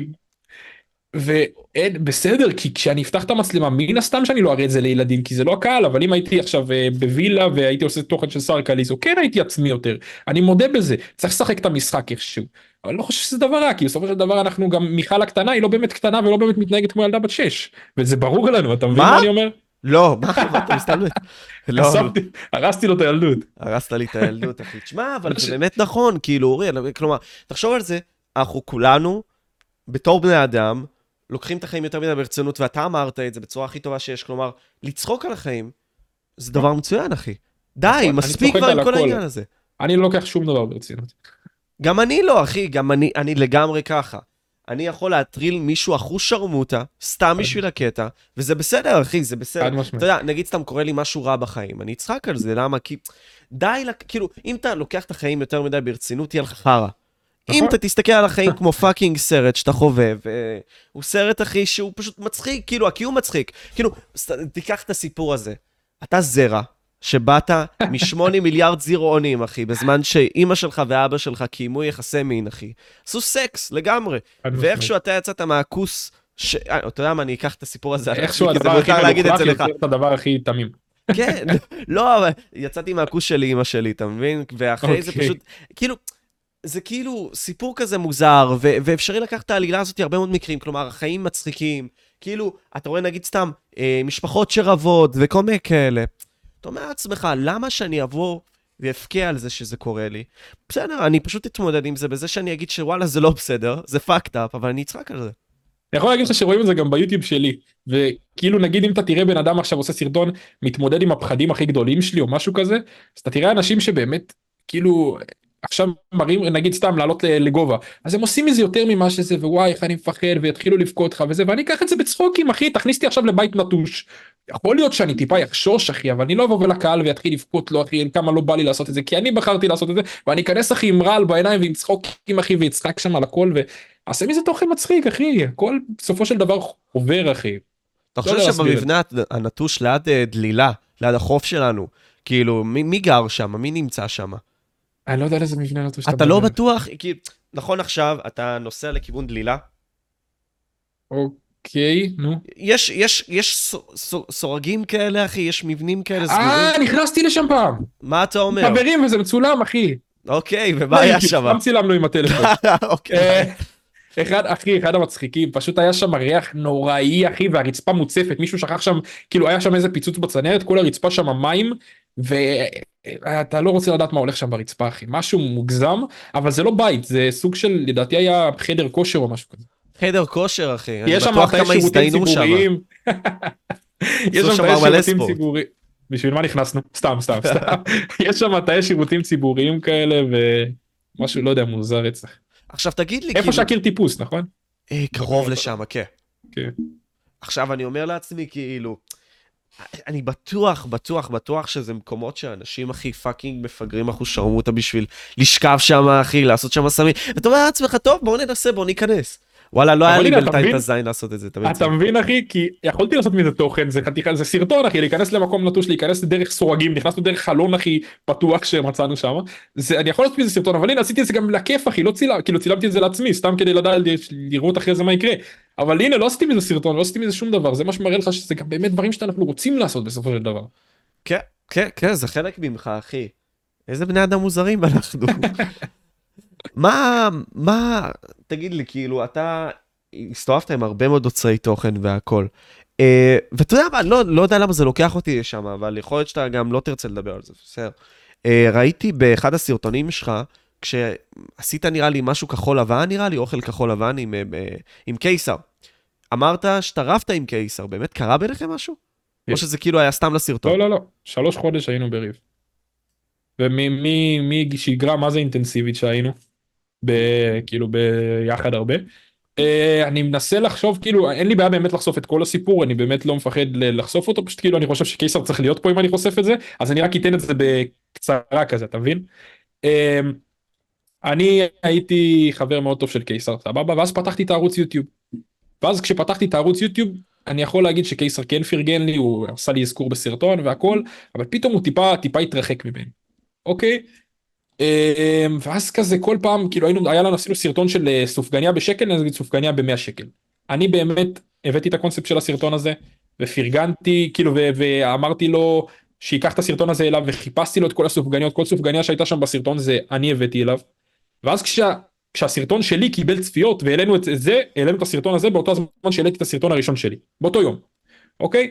ואז כשהעליתי את הסרטון הראשון שלי, הסרטון הראשון שלי התחיל לצבור צפיות, והסרטון שלו גם התחיל לצבור צפיות, מן הסתם הרבה יותר משלי, של הסופגניות. ואז כל פעם ואז שלחתי לו את הסרטון שלי, ואמרתי לו, תראה, אני מקבל צפיות. ואז הוא אומר לי, אין בעד מה. כאילו זה רק בזכותי, וזה היה בזכותו הרבה מזה. אבל הוא שולח לי, אין בעד מה. ואז הוא שולח לי את הסרטון עם הסופגניות, ואני כותב לו, אין בעד מה. חזרתי לו באותו מטבע. אמרתי לו, אין בעד מה, אז כאילו טיפה התעצבן עליי. ואז אחרי זה, גם אני ביקשתי ממנו, העליתי עוד סרטון, ושאלתי אותו, אמרתי לו, תעשה לי סטורי. היינו חברים ממש טובים, לא חשבתי שהמילה הזאת, תעשה לי סטורי, תעצבן אותו, אבל בגלל שלא באתי אליו כמו גבר, וביקשתי עכשיו יפה, אמרתי לו, אתה יכול בבקשה לעשות לי סטורי, אז הוא כאילו חשב שאני לוקח אותו במובן מאליו, ושאלה לי. ואז משם התפתח איזשהו ריב, ובסופו של דבר זה נפטר הכי מאוחר יותר. והיה שם הרבה, ואני אפתח את זה יותר אולי איתו אם הוא ירצה יום אחד. אבל זה הבסיס לריב הזה. הוא חשב שעלה לי יותר מדי, ואני באמת רציתי להשלים איתו וביקשתי ממנו סליחה 10 פעמים, אבל כן, גם אני יצאתי אולי רע, ואני מבין את זה עכשיו, אבל אני ניסיתי מאוד לפתור את הריב, אז אף פעם לא שנאתי את קיסר, אף פעם לא כעסתי עליו, ואני זוכר לאנשים שעשו לי טוב לכל החיים. ואתם השלמתם באותו סרטון באמת, כאילו? זה באמת היה ככה? דיברנו לפני זה, ישבנו גם פעם אחת לפני זה, אבל בסרטון אני לא עכשיו יצא צבוע, אני אגיד שכן ישבנו פעם אחת לפני זה גם, בעל כורחנו אחי, לא רצינו לשבת, אבל קרה שישבנו, ואז אמרנו שנעשה את זה כבר בסרטון ונפתור הכל. חזק אחי, let's make content out of this אחי. לא, אבל לא, אני מבין, אחי, אבל זה כל המציאות שלנו גם כיוצרי תוכן. עכשיו, קרה לי גם קטע כזה עם רונן. עם רונן קרה לי פעם אחת. ועכשיו, אתה יודע, כאילו, יש דברים מסוימים שאתה עושה, שלא במכוון אתה עושה, שיש להם השלכות אחוז שרמותה. כן, שאתה מהצד שלך כזה, כולה שלחתי לו הודעה, והוא כזה קרא את ההודעה הזאת, שונה רצח. אז אצלי זה היה ככה, כאילו, אני עשיתי פודקאסט עם רונן, אני סיפרתי את הסיפור הזה, כן, אבל כאילו, בגלל שאתה סיפרת את שלך, אני מרגיש שלפחות לי יש את החלק לספר גם את שלי. אני באתי אליו, אחי, הייתי nobody, כאילו באיזשהו מקום. באתי אליו לאיזשהו אירוע, ורציתי להביא אותו לפודקאסט, ושלחתי הודעות לפני זה, כאילו, כמו שאתה היית פרסיסטנט, גם אני הייתי פרסיסטנט. כמו שצריך. ותשמע, דיברנו, והיה אחלה, אחלה לגמרי. אחרי זה בא אליי לכמה פודקאסטים, אם אני לא טועה. או שזה, קיצר, משהו בסגנון הזה. ואז אמרתי לו, בוא תעשה איתי פודקאסט, ונדבר והכל. וזה היה באותו יום, עשיתי גם עם סנקס, היה מטורף. עשיתי איתו 3 שעות, דיברנו על מלא שיט, והייתי בטירונות. עכשיו, כשהייתי בטירונות שלי, תזמנתי את הסרטונים, אמרתי, טוב, בוא אני תזמן את הדרמות ראשון, את כל הדרמות שהיו, כי היה הרבה מאוד דרמות באותו פודקאסט, ופשוט תזמנתי הכל, העליתי 3 סרטונים ביום, 6 סרטונים ביומיים, הוא פשוט אכל פלפה, אחי.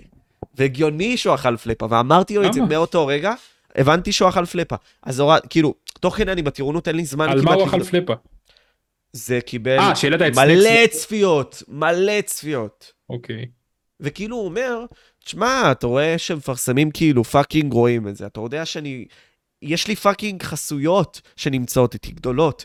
אם הם יראו שמה שיש תחתיי זה רק דרמות, הם לא ירצו לעבוד איתי. נכון, מסכים איתך. אבל הוא בא לפודקאסט וסיפר את זה בעצמו. אני מסכים איתך, בוא, תקשיב, אני גם אגיד משהו כן, כי אני ורונן עכשיו סבבה, לגמרי. אני רק אגיד משהו, שזה חשוב, אני אמרתי לו לפני כן, יש דברים שאתה לא רוצה שאנחנו נדבר עליהם, הוא אמר על כל מה שקשור למוסד הרבנות וזה, אין בעיה. אמרתי סבבה. אני לרוב מה שאני עושה עם האורחים שלי, זה שואל אותם לפני זה, אם יש דברים שהם לא רוצים לדבר על התוכנית. כאילו, בתוכנית. כי אני יודע שזה... לא שאל אותי בחיים, אל תאמינו לו. עכשיו לא שאלתי, באמת לא שאלתי. אבל לרוב אני באמת שואל. אני פשוט, אם אני אזכר בסוף התוכנית במשהו שאני לא רוצה לעלות, ופתאום אני אגיד, אולי אמרתי משהו לא נכון, אני אגיד, תוריד את הקטע הזה, אבל אם דיברתי על משהו, אני לא אבוא ותתעצבן עליך. אבל זה כל הקטע, זה היה בלייב. זה כל הקטע, זה היה בלייב, ושאלתי אותו לפני כן, לפני שהתחלנו להקליט, נראה לי יש לי את זה גם מוקלט. לא משנה, אבל זה לא מה שאני מנסה להוכיח. אני באמת, באיזשהו מקום, עשיתי לו פאקינג סתירה. לא ממכוון. כאילו, אני רציתי לעלות קליפים, רציתי שזה יתפוס תאוצה, רציתי כאילו, אתה יודע, לגדול, אבל זה כאילו יצא שעשיתי את זה לכאורה על חשבונו. לא היה לו בעיה שאני אעלה את הקליפים האלה, אתה יודע, בנפרד, אחרי הרבה מאוד זמן וזה, אבל במכה וכאילו, אחרי תסביך, היה לי קשה גם להוריד את הסרטונים, הייתי בטירונות, וכאילו משם, כאילו, אחרי תסביך, אחי אוריאל, אתה מבין מה אני אומר? כן, בדיוק. עכשיו אנחנו סבבה, כאילו, יחסית, אני מניח, אתה יודע, מדברים פה ושם.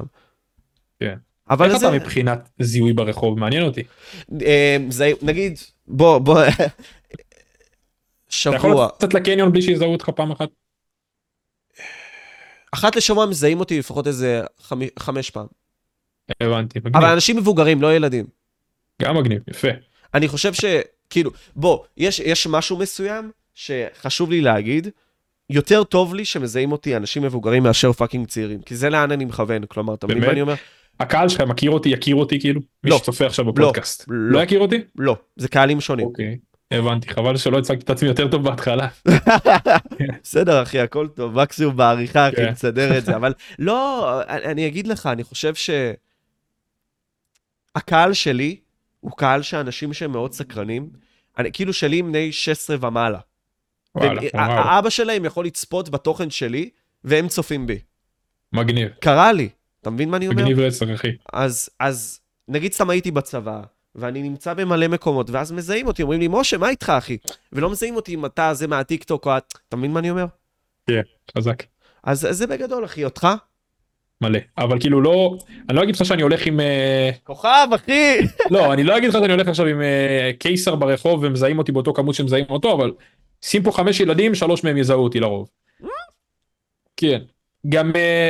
אם אתה לוקח, אחי, אני קיים 5 שנים, כאילו אולי 3 שנים אני קיים בבמה, אבל אני אקח אותך נגיד לקטע שאם אני הולך עם קיסר ברחוב, או עם בן אדם שהוא טיפה יותר טוב ממני, כן יזהו אותי, אבל לא יבקשו ממני תמונה. זה משהו שמעצבנתי וזה משהו דפוק, כי זה מראה לך שאתה עדיין לא שם, אחי, כי אם אני אלך עם בן קיסר ברחוב, וזה קרה לנו נגיד לפני שבועיים, הלכנו וצילמנו איזה משהו, ואז היינו בסניף מקדונלדס, עכשיו מה שעלה אצלו, היו שם מלא מלא מלא ילדים, ופשוט הם הצטלמו איתו כולם, ואני אף אחד לא דיבר איתי יותר מדי, מקסימום, יו, זה גם לונלי שם, זה גם לונלי שמה, ואז כשקיסר סיים, פתאום כולם קפצו עליי. ולפעמים גם זה לא קורה, ואתה יודע שהם מכירים אותך, אחי, הם מכירים אותך, אבל פשוט בגלל שמישהו שנחשב יותר ממך עכשיו שמה, אז אתה כבר לא כזה מעניין. כמו שאם קיסר ילך עכשיו עם עומר אדם, אני בטוח שאף אחד לא יפנה לבן קיסר, אתה מבין? ואז זה מראה לי שאני עדיין לא איפה שאני רוצה להיות. ותשמע, עוד פעם, אנחנו כולנו בדרך, אחי, אנחנו כולנו בדרך, וזה בסדר, אחי, ואני חושב שעצם העובדה שאתה ממשיך ככה, זה כאילו, עוד מעט אתה תהיה שם, כלומר, שבאמת הזהות, אני לא יודע מה אתה מנסה להשיג, אבל אתה אמרת שאתה רצית להיות שחקן בהתחלה, כאילו, מהשתה קטן. שלא היה יוטיוב, אחי. יוטיוב, בדיוק, אתה מבין? אז אני אומר לעצמי, האם זה ממשיך פה? כלומר, האם אתה מנסה דרך יוטיוב לקפוץ, אתה יודע, לפאקינג מיינסטרים ככה, לא? אם יצא, למה, אני לא אגיד לא מן הסתם, אבל זה לא הפואנטה שלי. הפואנטה שלי זה לקום בבוקר ולעשות מה שאני אוהב, ולעשות מזה כסף. לא להישעבד את עצמי לעבודה ולבוס שאני לא אוהב. החלום שלי זה כמו כולם, אחי, פשוט לעשות מה שאני אוהב, ואני באמת נהנה לעשות סרטונים, אחי. אני לא כמו, כאילו, אולי זה כי אני צעיר בזה, ולא, והערוץ שלי קיים כל השנה, אבל כשהולכים לעשות סרטון, אני מתרגש, אחי, כיף לי, אני באמת נהנה מזה. תזמינו אותי לסרטונים, גם אין סוף פעמים, אני אבוא ואני אענה מזה. אבל, כאילו, אז בסופו של דבר, בא לי להמשיך לעשות את זה, ובא לי שהעבודה שלי תהיה הדבר שאני הכי אוהב בעולם. ומן הסתם שאחרי זה, אולי כשאני אהיה בין 30 ו-40, אז לעבור עוד פעם לאחורי הבמה, ולהתחיל לערוך לטלוויזיה, או לעשות איזה, להיות צלם, או להפיק משהו, לא יודע, כאילו, אתה מבין? זה בסופו של דבר הפואנטה. כיף לך, כאילו, אתה לא, אתה יודע, אני משתף את זה עם הצופים, אני סופר כנקה, אני לא יודע אם אתה ראית את זה עליי, אבל אני מרגיש שאני לאט לאט, כאילו, אומר לעצמי, אתה יודע, אני אעשה הכל בשביל להצליח, ואני עדיין לא התחלתי לעשות את זה בכלל. אני דווקא מאוד, כאילו, מתון בגישה שלי, ומאוד עני, אבל אני מרגיש שאולי, אולי אני ארצה או אנסה בשביל להגיע למטרות שלי, למכור את הנשמה שלי, אתה מבין מה אני אומר? כאילו, אני מרגיש שזה באמת אמיתי עם עצמי, מחשבה שאני מתחבד איתה כל הזמן, ואני לא יודע איך לאכול אותה. קרה לך דבר כזה? כלומר, האם נגיד סתם כשאתה עושה עכשיו את התוכן, אתה כאילו באמת מרגיש שאתה לא עושה את זה רק בשביל הקליקס? לא. אם אני לא אענה מזה, קודם כל אני אפסיק לעשות את זה, זה דבר ראשון. יכול להיות שפתאום עוד 3 שנים אנחנו נדבר, ואני אגיד לך, תקשיב, זה כבר לא המטרה שלי, בא לי עכשיו לעשות משהו אחר, ואני אפסיק. אבל מה שאתה אומר, זה לגמרי מה שקורה. אני לא נהנה מכל השאר, אני נהנה לצלם את הסרטון, תקים אותי עכשיו לצלם את הסרטון בבוקר, אני אקום בכיף. אבל אז אחרי זה לקחת את כל החומר מהמצלמה, ולהתחיל לעשות לו תקאטים, ולשלוח אותו לעורך, שאני עושה תקאטים לכל הסרטונים שלי, רק את כאילו אפקטים עושים לי אחרים.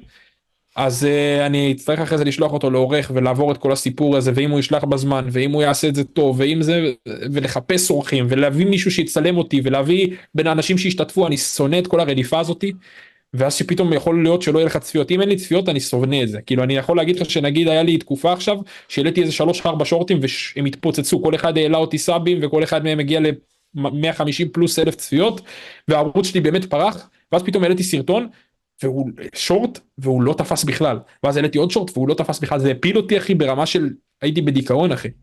כי אתה פתאום, אחרי שכולם באייפ מסביבך, ואתה רואה מלא תגובות, ומלא דברים עולים, ומלא דברים קורים, ואז פתאום אתה כל עוצר, זה מכניס אותי לדיכאון, ואני ידעתי שאני יודע שאם זה ימשיך ככה עכשיו 1-3 חודשים, אני אפסיק את היוטיוב, אחי. אני יכול להגיד לך שמספיק 3 חודשים טובים, 3 חודשים רעים של יוטיוב, בשביל שאני אפסיק. זה מה שאני שונא בעצמי. אני לא מאלה שיכולים כמו In the Game ובנזיני להמשיך במשך כמה שנים בלי לקבל על זה תמורה, למרות שהם קיבלו, אבל נגיד, כאילו, תמבינתי. אני לא מרגיש שיש יוצר תוכן, שעשה את התוכן פה בארץ, ולא קיבל תמורה הרבה מאוד זמן, ותודה, נשאר לי. אתה יודע שבנזיני עצמו, אחי, היה לו תקופה מאוד ארוכה, כשהוא רק חזר לבלוגים אחרי טיילור, הוא חזר לבלוגים, הוא עשה איזו תוכנית, קרא לה זיני לנדו, משהו כזה, והוא עשה הפקה ענקית, והם מקבל 20,000 צפיות לסרטון, שאני כאילו הייתי יכול לעשות יותר צפיות ממנו בזמן הזה, לא יודע מה היה שם, אבל אחרי זה, כשהוא באמת המשיך ועשה את זה חצי שנה, פתאום התחילו לחזור הצפיות, פתאום התחיל לצבור צפיות משל עצמו, והתחיל לצבור שם יותר גדול אפילו,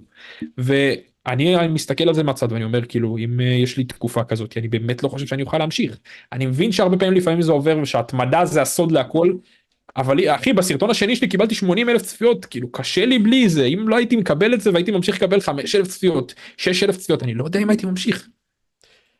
וזה מאוד קשה, כאילו, ואתה יודע, זה בעייתי, כי אתה אומר לעצמך, זה כאילו, זה כמו סמים, אחי. לגמרי. כאילו, אתה עודף אחרי האי הבא, אחי. אני תמיד קורא לזה, לעבוד את אל היוטיוב, אחי, שאתה לא יודע מה הוא רוצה, זה כמו לעבוד אל שאין לו באמת תורה. אתה עכשיו, אתה רוצה להיות יהודי, אחי, אז יש לך תורה, אתה אומר, אוקיי, אני צריך לעשות ככה, אני צריך לשמור כשרות, אני צריך זה, אבל אתה רוצה להביא צפיות, אין לך תורה ספציפית, אתה יכול להסתכל על אנשים שעשו ומה יכול, אבל אין לך תורה לזה, אין לך משהו שאם תעשה תקבל, אם תעשה הצלחת, אתה מבין? זה פשוט לעבוד אל שאין לו תורה. ואתה מפחד, אחי, כי אתה באי-וודאות, אתה באי-וודאות כל הזמן. קד משמעית, לקום בבוקר, ולחכות לשעה 2 שהסרטון מתוזמן, אחי, ואז לא להיכנס איזה חצי שעה להגיד בוא נחכה שיצבור צפיות, ואז הרגע שאתה לוחץ, אחי, ומחכה לראות האם יש צפיות או אין צפיות, ופתאום רשום לך 10/10, זה שובר, אחי. קרה לי היום, אחי. בוא, אני אדבר איתך בצורה מאוד כנה, אני העליתי קליפ, וכל הקליפים שלי, לאחרונה, וכל פודקאסט הגיע מעל 8,000 צפיות לפחות, ובוא נגיד ככה, ממוצע צפיות שלי לפודקאסטים לאחרונה, זה 15,000.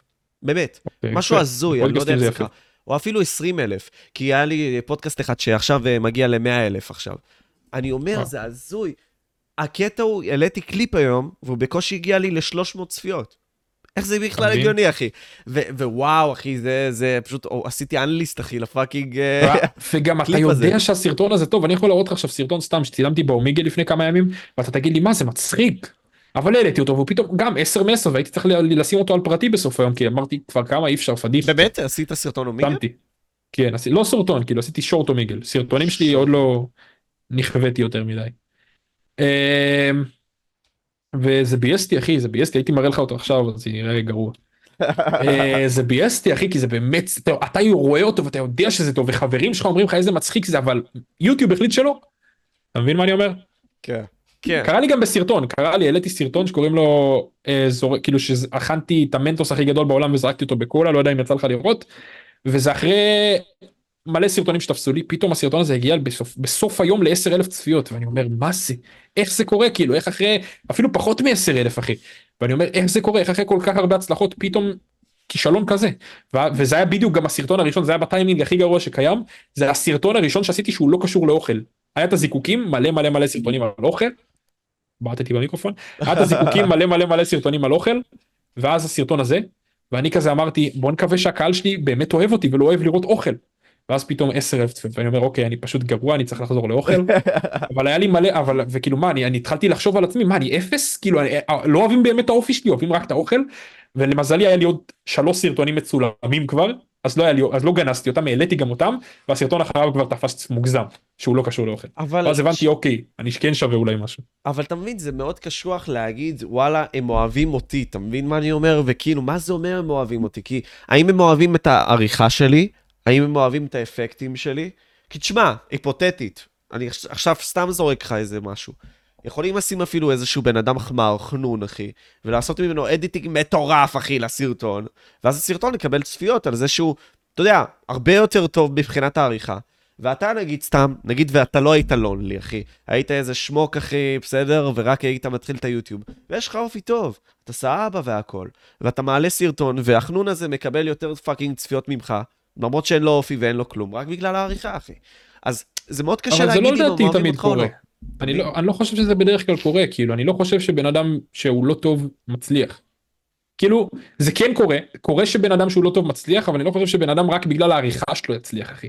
יש יוטיוברים שאני אומר, כאילו, לא יוטיוברים עכשיו המיינסטרים, לא In the Game ולא כל האלה שבאמת צוברים צפיות, אבל נגיד סתם, אתה זוכר את הפקסושים, אחי. ברור. הם היו פשוט גרועים, אבל הם הביאו יותר צפיות ממני היום וכאילו כל מי שאני מכיר כמעט. ואתה אומר, איך, הקהל כאילו לא רואה שהם לא טובים, הוא לא רואה, וגם היה להם מלא אייט, ידעו שהם לא טובים. אבל עדיין, הם צברו צפיות, ואני אומר, למה? מה קרה פה? כאילו, אתה מבין?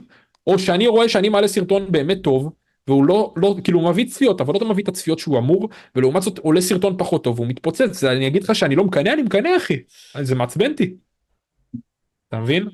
כן, אתה לא מבין מה בדיוק, כאילו, האם יוטיוב מתעדף, האם לא, האם נגיד סתם, הסרטון שלי משעשע, האם לא, ואתה אוכל תסביך על עצמך. או סתם, שאתה רואה סרטון מבוים מוגזם, בן אדם, אני לא אגיד עכשיו כי אני אגיד שמות אחי, אבל עדיף לא להגיד שמות, פשוט בן אדם שעושה את הדבר ואתה מסתכל ואתה אומר, מישהו קונה את זה? אבל יש מלא שעושים את זה אצלנו, נראה לי בנזיני אחי, כאילו, תשמע, רדפה אותו רוח אחי, שרדפה אותו רוח אחי, אז הקהל, הרבה גם מהקהל לא מבין שלא באמת רדפה את בנזיני רוח, אבל הם עדיין צופים בזה, ועדיין זה בין הסרטונים הכי מצליחים שלו, ואני אומר, למה? בא אליי, ואני לא צוחק איתך עכשיו, ילד ברחוב שיודע שאני מכיר את בנזיני, בא ואמר לי, אבל למה הוא לא מביים כל הזמן? ואני לא רציתי לצאת על בנזיני, בנזיני חבר שלי, אני לא יצא עליו גם לא עם הקהל, אז אמרתי לו, מה אתה חושב שהוא ביים? ואז אמר לי, לא באמת רדפה אותו רוח, אין דבר כזה רוחות, הוא בא אליי ככה, אני לא צוחק איתך, אני יכול להישבע לך על זה, אחי. ואני אומר, גם הקהל מבין את זה, אז למה זה תופס? למה כשאנחנו עושים סרטונים טובים יותר, הם לא תופסים, אחי? אבל תחשוב, בוא נהיה אמיתיים גם. גם היוטיוברים הגדולים פה, אחי, פאקינג, עשו את הדברים האלה. סבבה, יכול להיות גם שאני אחטא יום אחד בכזה דבר, ויכול להיות שחטיתי, אני לא יודע להגיד לך. אבל כשזה לא אמין ברמה ממש גבוהה, ברמה של...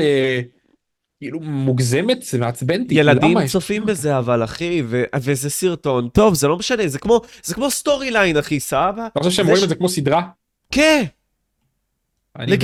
לגמרי, אתה רואה עכשיו טלוויזיה, אתה רואה עכשיו כביכול, אתה יודע מה, בוא נלך לפורנו, כי זה מצחיק, סתם בשביל הקטע, את הסטפסיס, אחי, זה לא באמת סטפסיס, כן?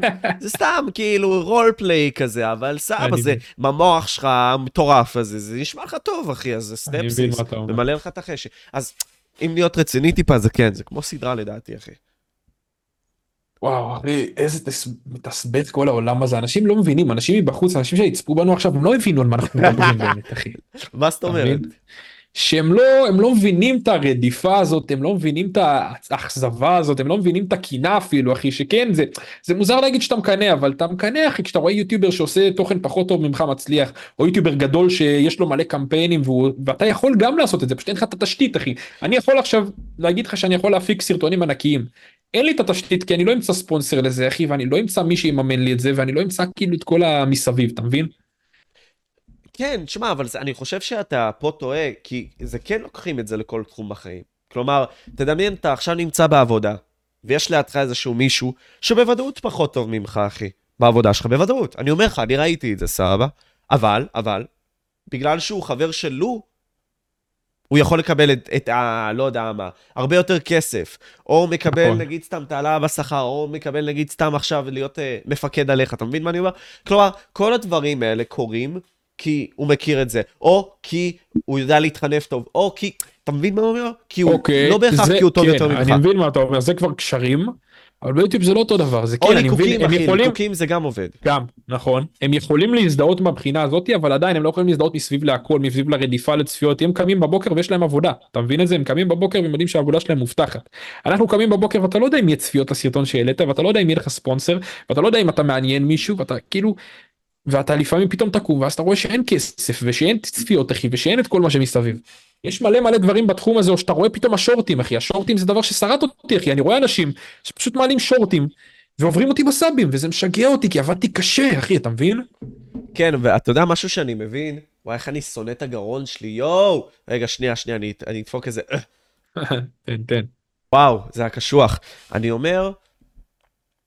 אתה יודע, זה לא בהכרח לעבוד יותר קשה, זה לפעמים לתת את המכה הנכונה, במקום הנכון, וככה אתה משיג את התוצאה שאתה רוצה להשיג, אתה מבין מה אני אומר?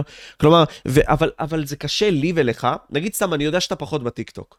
ראיתי שאתה מעלה סרטונים שם, כן, ראיתי. ניסיתי, כי חייב, כדי להיות קיים, אחי. אבל מה הקטע? אתה לא... מבחינת מספרים, וזה בסדר, אתה לא כמו ביוטיוב. אבל זה כי, לדעתי, אני דופק תיאוריה. יש לי גם הרבה שצברו צפיות. לא. אני לא אומר, אני מדבר איתך מבחינת עוקבים, נגיד סתם יש לך שם 8,000 פה ביוטיוב יש לך 40 ומשהו. נכון, אבל שם העליתי 10 סרטונים כל החיים. אמת, מסכים איתך. לא ביקורת כלפי... כן, ברור, לא, אני מבין מה אתה אומר, אני פשוט כאילו מחזק, מסביר גם למה. אני אומר, אנחנו יותר רגילים ליוטיוב ואנחנו אומרים, וואו, יוטיוב זה הפלטפורמה שלנו, אחי, בוא נשקיע רק בה. כי זה נוח. גם התוכן שלי בטיקטוק, אתה יכול לראות שזה תוכן מאוד יוטיובי, אחי. נכון. אתה ראית את התוכן שלי בטיקטוק? כן. הוא יוטיובי מאוד, אחי, אני לא בא למשפט ומראה את הפנים שלי, אחי, או רוקד. אני עושה, אחי, סדרה, אחי, סוג של סרטון קטן, בקצר. נכון, אחי, לגמרי, וקשה לנו, אז זהו.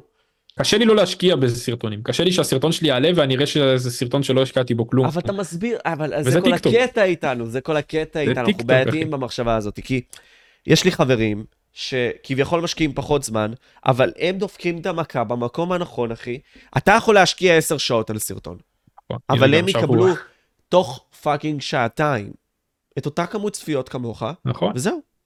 גם הם, אבל נגיד, אני יכול להגיד לך על כל הטיקטוקרים האלה, שזה לא שהם יודעים לתת את המכה במקום הנכון, זה שהם נותנים יותר מדי מכות, אחי. יש טיקטוקרים שמעלים 6-7 סרטונים ביום, האלגוריתם אוהב אותם, ובסופו של דבר אחד מה-6 האלה תופס, אתה מבין את הקטע? במקום שאתה מעלה אחד בשבוע ומושקע יותר, ואז הוא יכול לא לתפוס. אז יש לנו קטע כבני אדם, פשוט, ואני חושב שזה בכל תחום, זה פשוט ללכת לנוחות, אחי.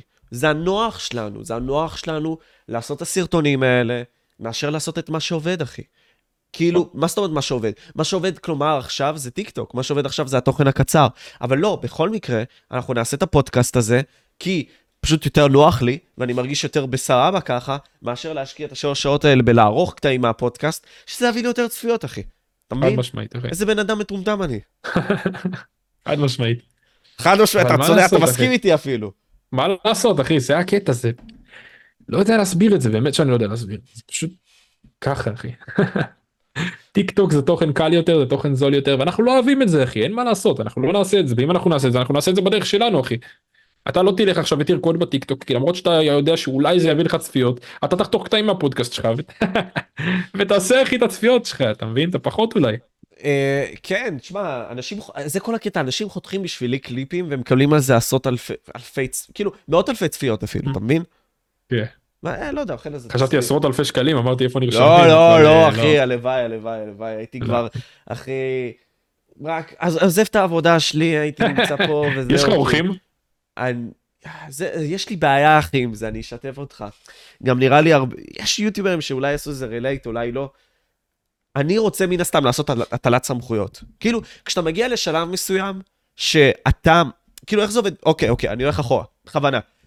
קפיטליזם עובד ככה. אתה טוב במשהו, התמקצעת במשהו, תן לאנשים אחרים שטובים במשהו הזה, שאתה, נגיד סתם צריך, לעשות את העבודה הזאת. אתה משלם להם כסף, והכל טוב. זה האורחים. לי מאוד קשה, אוקיי, לעקוב אחרי האורחים שלי. מעבר לזה, אני צריך למצוא בשביל האורחים שלי תוכן, כל הזמן מהפודקאסטים שלי, במקום להתרכז במלא דברים אחרים שאני עושה. אני מפוצל באיזה 3 מקומות, 4-5 אפילו, וזה למה אני לא מרוכז מספיק. אז כאילו, יש לי בעיה עם אורחים, כי יש לי אורחים, הם רוצים לערוך לי, כל הזמן. אני פשוט לא נותן להם קליפים. אתה כאילו לא יכול, כאילו, מבחינת שאתה לא חושב שזה יצא טוב כמו אם אתה תעשה את זה? לא, אני לא נותן, כאילו, אני צריך להביא להם את החותמות זמן, אין לי זמן לזה. הבנתי מה אתה אומר. אבל אז, כאילו, ואתה עושה את זה בעצמך? אני לא עושה את זה אפילו, אחי. אני כמעט ולא עושה את זה. אני מת, הבנתי.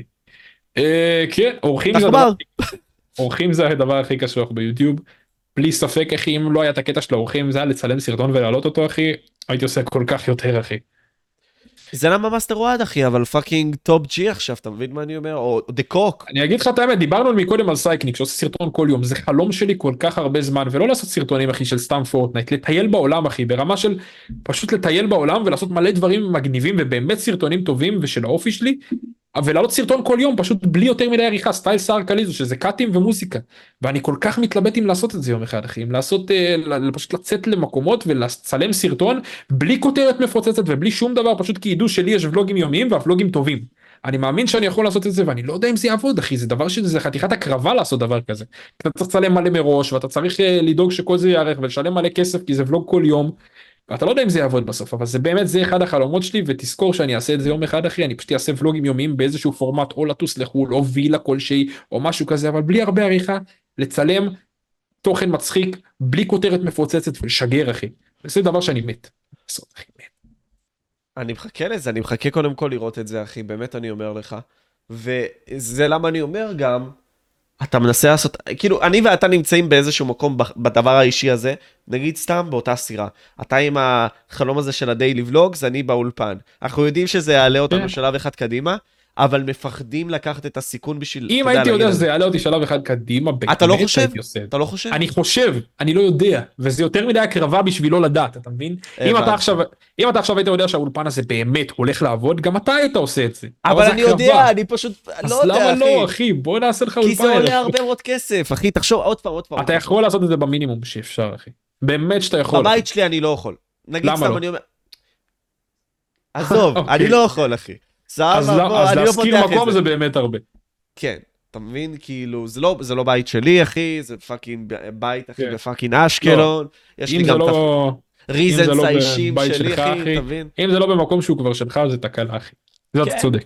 אז זה למה אני אומר, אחי. אז הדיילי ולוגס שלי, אחי, אני אגיד לך גם, בוא נפתח פה משהו שאני רוצה לעשות, ואני לא יודע, אחי, אם כאילו, הרבה בנזיני, נגיד, ממש לוחץ עליי שזה הדבר שאני צריך לעשות, ואני מאוד מתלבט אם זה נכון, כי זה הרבה השקעה והרבה כסף והרבה בלגן.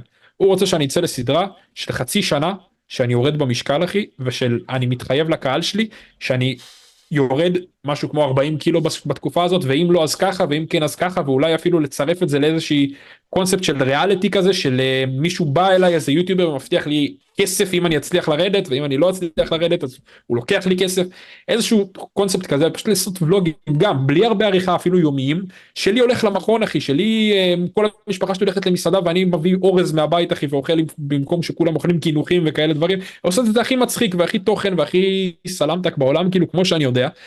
אבל זה לעשות סדרה כזאת, אחי, זה קודם כל להעסיק עורך, אחי, במשרה מלאה, זה כבר לא יכול להיות עורך אחד או שתי עורכים, זה צריך להיות מישהו שיגיד לי כל יום, אני עורך הסרטון, אוקיי?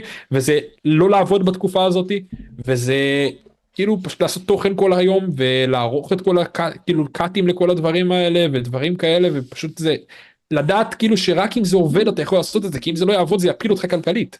אבל לקנות אחי... אוכל בריא בשביל הדבר הזה, כל זה הולך בכסף. נכון, נכון, אבל, אבל זה כל הקטע, אתה יודע מה? אני אקח פאקינג ציטוט ישיר מחברך היקר בן קיסר, שהוא היה בפודקאסט של איזשהו בן אדם שאני זוכר, הוא אמר, יוטיוב זה תבנית אחי, מה שיש לך לעשות זה פשוט פאקינג להעתיק. אתה מבין? וזה חזק, וזה נכון, אחי, פאקינג בן קיסר, אחי, פאקינג ענק בקטע הזה, למה? כי אתה יכול ללכת היום לסרטונים הכי פופולריים, בפאקינג, לא יודע מה, בחמים, ולראות מה עובד, בתחום הגיימינג, אם אתה בפאקינג גיימינג, או בוולוגים, או על הערף. ופשוט להעתיק את התבנית, אחי. זה הכל. נכון, נכון. נגיד, לי בעיה, אין לי תבנית. אין לי, כאילו, יש לי רק אחד אולי שאני יכול להעתיק ממנו בחול, וגם אז אני לא בטוח איך הוא עושה את זה. אין לי תבנית, אני כאילו, ליטרלי, גם נראה לי בעולם, בין היחידים שעושים את החרא הזה, ככה. אז... אתה צודק מצד אחד, יש תבנית, זה מה שכולנו עושים, כל מי שמצליח עושה את זה, זה לעשות טאמבליין מספיק מושך וכותרת מספיק מושכת, ונגיד אם עכשיו זה אוכל, אז לעשות סרטונים על אוכל, מה שהטרנד, וזה התבנית בתכלס, אבל כשאתה רוצה לפרוץ גבולות, אתה לא יכול לעבוד לפי תבנית, אחי. כל מי שפרץ כמעט גבולות, מאסטר אוהד עשה את התוכנית של רונלד, זה מה שגרם לו לפרוץ, לפני זה לא ידעת מי הוא, אחי. נכון, אוקיי. לא הייתי על כל, הוא העתיק מעדין רוס. אוקיי, נכון, אתה צודק מזה. לא אמרתי שלא יכול להעתיק, אתה לא יכול להעתיק מחול, אתה צריך לשבור גבולות פה בארץ, מן הסתם מה שקורה בחול נשאר בחול, אחי. אתה מבין? אבל גם הוא יכל לא להצליח לו, אבל כאן לא היה השקעה כספית. בן קיסר, פרודיות, אחי. פסטיבי עושה פשוט תוכן של מיסטר ביסט, הכי מטורף בעולם. דילן דרור משקיע מלא כסף בסרטונים, גם מיסטר ביסט, אחי. כל אחד שבאמת הפך למשהו ולא סתם נהיה גדול, אתה יכול להיות גדול גם בלי זה. אבל אם אתה באמת רוצה להיות כאילו, הוא שיעה, אחי, אתה צריך באמת לעשות משהו שמיוחד, אחי. משהו פורץ גבולות. והנה, אני אמרתי לך כרגע על משהו פורץ גבולות שאני רוצה לעשות. אבל אני לא יודע, אם הוא לא יצליח, זה יותר מדי נפילה, אתה מבין? זה לא סיכון שכרגע אני חושב שאני יכול לקחת. אתה לא נופל, כי אתה יורד במשקל, אחי. אתה יורד במשקל, אבל אתה משקיע את כל החיים שלך, ואתה נכנס לחובות, אחי. לא משנה, לא משנה, אחי. ניסיתי להיות מצחיק, אתה יודע. אבא שלי תמיד אמר לי, שאני יודע טוב לזיין את הפח, לזיין את הפח, מה אני אומר, אחי? מה זה? לא פה בפודקאסט, אחי. את הפנטזיות שלך, את השיר לעצמך, אחי. לא, what the fuck, לא. וואו, אחי, הרבה זמן, לא משנה. אני יודע לדבר טוב עם הפה שלי, אוקיי? איך נשלת במשפט הזה, אחי? לא, רציתי להגיד לזיין את השכל, סבא, אבל איכשהו יצא לי כזה שילוב של שתי הדברים האלה. קיצר, וואו, ולא יצא ממני קומיקאי. נכשלת 16 פעמים, אחי. לא יצא ממני קומיקאי, אחי, אתה מבין? כן. סתם, אבל... לא יודע, אחי, אתה... נו, מה המשפט של המשפט? אני עוד מחכה לפאנץ'. אמרתי שאני לא קומיקאי, אחי. לא, אתה יודע, אתה יודע לבלבל את המוח, אבל אתה לא קומיקאי. כן, אחי. אוקיי. אני, לא יודע, אחי, אני, כשזה יותר מדי כסף על הקו, כמו אצלך באולפן וכמו אצלי, אחי, זה בעיה, כי אתה לא תחזיר את הכסף הזה אם זה לא יעבוד. ואני יכול להגיד לך שסרטון כל יום זה דבר מטורף, וזה יכול מאוד להחזיר את הכסף שלו. אבל... פתאום זה לא יחזיר, אתה מבין? איבדתי את ה... אני במינוסים. אבל זה... אוקיי, אבל זה כל הקטע, אתה יודע, וזה בעיה מסוימת. אני חושב שלא מספיק יוצרי תוכן, וגם אני לא, מכירים איך חברות עובדות, ואני חושב שדיברתי עם אלון גריני על זה, והוא אמר שוואלה, הערוץ שלו זה כמו סטארט-אפ, אחי. אתה מבין? פיני בראל עזב עבודה, אחי, בפאקינג הייטק, אחי, בשביל לעשות ערוץ יוטיוב שלו, ספורט באיכות גבוהה. וסתכל את הערוץ הזה, אחי, לא יודע, אני בטוח, יכול להיות שאתה לא עוקב, אבל הוא ענק, אחי, יש לו 110, 115 נראה לי, עוקבים, אחי, ביוטיוב, ויש לו כל יום סרטון, אחי, כל יום סרטון, 30-40 אלף, על NBA, כדורגל. מגניב. אתה צודק, אחי. אני גם אעשה את זה, אבל אני פשוט לא מצאתי עדיין את הפורמט הנכון, האם זה יהיה על המשקל, או האם זה יהיה ולוגים בחול, או האם זה יהיה איזה וילה קטנה שאני אפתח, משהו כזה אני אעשה בסופו של דבר, יהיה לי ולוגים יופי, אחי. אני צריך, אחי, דירת שותפים. צריך דירת שותפים, להזכיר, ואז אני אעשה את הפודקאסטים, והתחיל לעונן שם. הייתי אצל סם רויאל, אחי. אני אצל סם, אחי, אני פאקינג אצל סם. הייתי אצלו בבית ושכנעתי אותם, אחי, והם לא בראש של וילה, אתה מבין את הבעיה? הם רוצים להיות פסטיבל, סתם, הם רוצים פשוט לעשות סרטונים מספיק גדולים, אחי, ולפוצץ את היוטיוב פעם בשבוע. מתי דיברת איתם? חודש שעבר, הייתי אצלם. אני אצלם הרבה, אחי.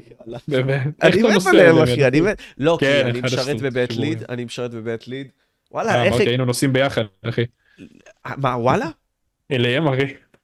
אז, רגע, אתה סיימת את הצבא, נכון? כן. כאילו, פרשתי באמצע סוג של, אבל זה לא לפה. אוקיי, סבבה.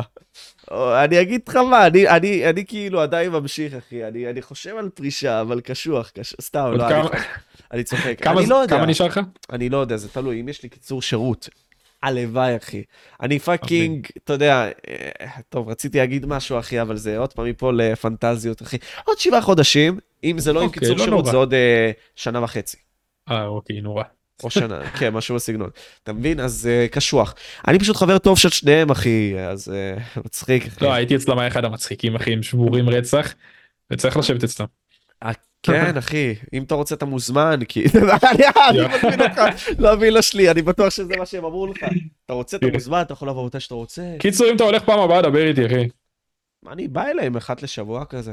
באמת? כן. לא, כי אנחנו חברים טובים, אחי. נגיד סתם... לא, הם אנשים מיוחדים, אחי. רונן שלח לי היום הודעה, ואמר לי כזה, משה, בוא תביא לי פודקאסט על קונספירציות, אחי. הוא כזה מתקשר אליי, ואני כזה עונה לו, וכזה אומר לו, רונן, כאילו, מה איתך? והוא כזה אומר, משה, אני נמצא פה ברכב, ואני רוצה לשמוע על השעה וחצי... זה חיכוי טוב, אחי. והוא עם המשקפיים שלו, הוא כזה אומר, ואני כל הזמן מדבר איתו, איך שהוא מדבר איתי, תמיד. אני שעה וחצי נמצא פה ברכב, ואני רוצה לשמוע פודקאסט על קונספירציות, על CBDC, חייזרים, כל הדברים האלה וזה. ואז אני שומע אותו כזה, סם גם איתו ברכב, אז אני אומר, טוב בואי, עכשיו אני שולח לכם, וכל מיני כאלה, אני מת עליהם, אחי. אבל למה אני מת עליהם? כי הם פשוט גברים, אחי. הם פשוט גברים, כאילו, ואתה יודע, אני חושב שיש על רונן, סתם דוגמה, רושם לא טוב, אחי. מהרבה מאוד יוצאי תוכן, לצערי, אבל הוא אחלה גבר, אחי, ואני רוצה שאנשים ידעו את זה. לא, אבל יש הבדל בין מי הבן אדם לבין הרושם שלו, אחי. גם על בנזיני יש רושם לא טוב, אבל כשאתה יושב איתו, אחי, מצחיק ואחלה גבר, אחי, יש הרבה אנשים כאלה, זה לא... הוא בחר את זה, אחי, יש אנשים שבוחרים לעלות בדרכים אחרות, אחי, אורן להב. כל מיני כאלה, הם יודעים שהם... אבל אורן להב לא מודע, אחי, זה כמו אדיר אלעד, אחי. די, נו, דניאל יונע, אז טוב, דניאל יונע, הוא היה מודע, אחי. דניאל יונע, אבל תסתכל איפה הוא, אחי, הוא נכנס לכאורה, אתה יודע, היה באמבטיה עם ילדים, אחי, אתה מבין, היה לו כיף. בסדר, נו, אחי, אתה מבין, הוא היה באמבטיה בילדים, והביא מלא צפיות, זה הפואנטה שלו, זה כל מה שהבן אדם עושה. הבן אדם עושה פרובוקציות, אחי, וגם רייג' גיימינג היה סוג של כזה, אחי, הוא היה עושה פרובוקציות. אני לא זוכר, מה הוא היה עושה? הוא עושה GTA, לא? וקלאש, מה הוא עשה עוד? כן, אבל היה מזיין. הוא היה מזיין, אחי, אולי שיט. לא, מזיין. לא, רייג'. זה פגרלות לדעתי, וכאלה זה היה דיבור עליו, לא יודע. אני באמת אוהב את הבן אדם, אני מכיר אותו שנים, אחי. כן? כן. כן. לא אישית, נפגשנו פעם ראשונה בפעם ההיא בוילה שלהם, אבל לפני זה היינו מדברים בדיסקורד, כשהייתי בן 15-14 אפילו. יש סרטון בפורטנייט ששיחקנו אני ובן קיסר בגיל הזה 16 שלי, לפני שהתחלתי. וואלה. כן. איפה קוראים לערוץ שלך, אחי, הזה שאתה אמרת שהיה לו חרא סרטונים? נראה לך הוא נשאר? לא יודע, שואל אותך. לא, לא, זה נראה לי... אני לא נשארתי כלום. גם הסרטון שאמרתי לך שאלתי לפני שנתיים, שלא תפס, זה בערוץ שלי. אוקיי, וואו. ואני באמת חשבתי שהאלגוריתם ישנא אותי. אבל לא, הסרטון הזה עדיין על פרטי, וזה... זה כך יישאר. כן, כנראה. וואלה אחי, דיברנו בינתיים שעה וחצי אחי, וכיף לי, היה לי כיף. לא, אני סבבה אחי. מה איתך חוץ, כאילו, מה אתה חושב שאנשים לא יודעים עליך אחי, אתה מבין אורי, כאילו אוריאל זה מה שאני שואל אחי, כי אתה יודע, אני באמת לא הכרתי אותך לפני הרבה זמן, אני בטוח שיש גם יוצרי תוכן שפאקינג אומרים, כמו שפסי-QR אמר באותו לייב, מי זה הבחור הזה ואחי, ולמה יש לו יותר צפיות ממני, אתה מבין מה אני אומר? בטוח. אבל בוא נה, יוצרי תוכן זה דבר מגניב, כי אני נגיד סתם שהיינו עכשיו במסיבה של דה כהן, היית? אני לא זוכר. עם דה כהן אחי לא הייתי, כי אני לא כל כך בקשר איתו. אני גם חושב שלמרות שאני ואוהד כאילו מדברים והכל, וואלה, עשיתי פודקאסט עם אוהד, ווואלה לא נראה לי אוהב את זה אחי. למה? מי, דה כהן או אוהד? אוהד, לא עשיתי עם דה כהן, אבל כאילו בגלל שהם חברים, לא משנה, אני חשבתי שזה השפיע.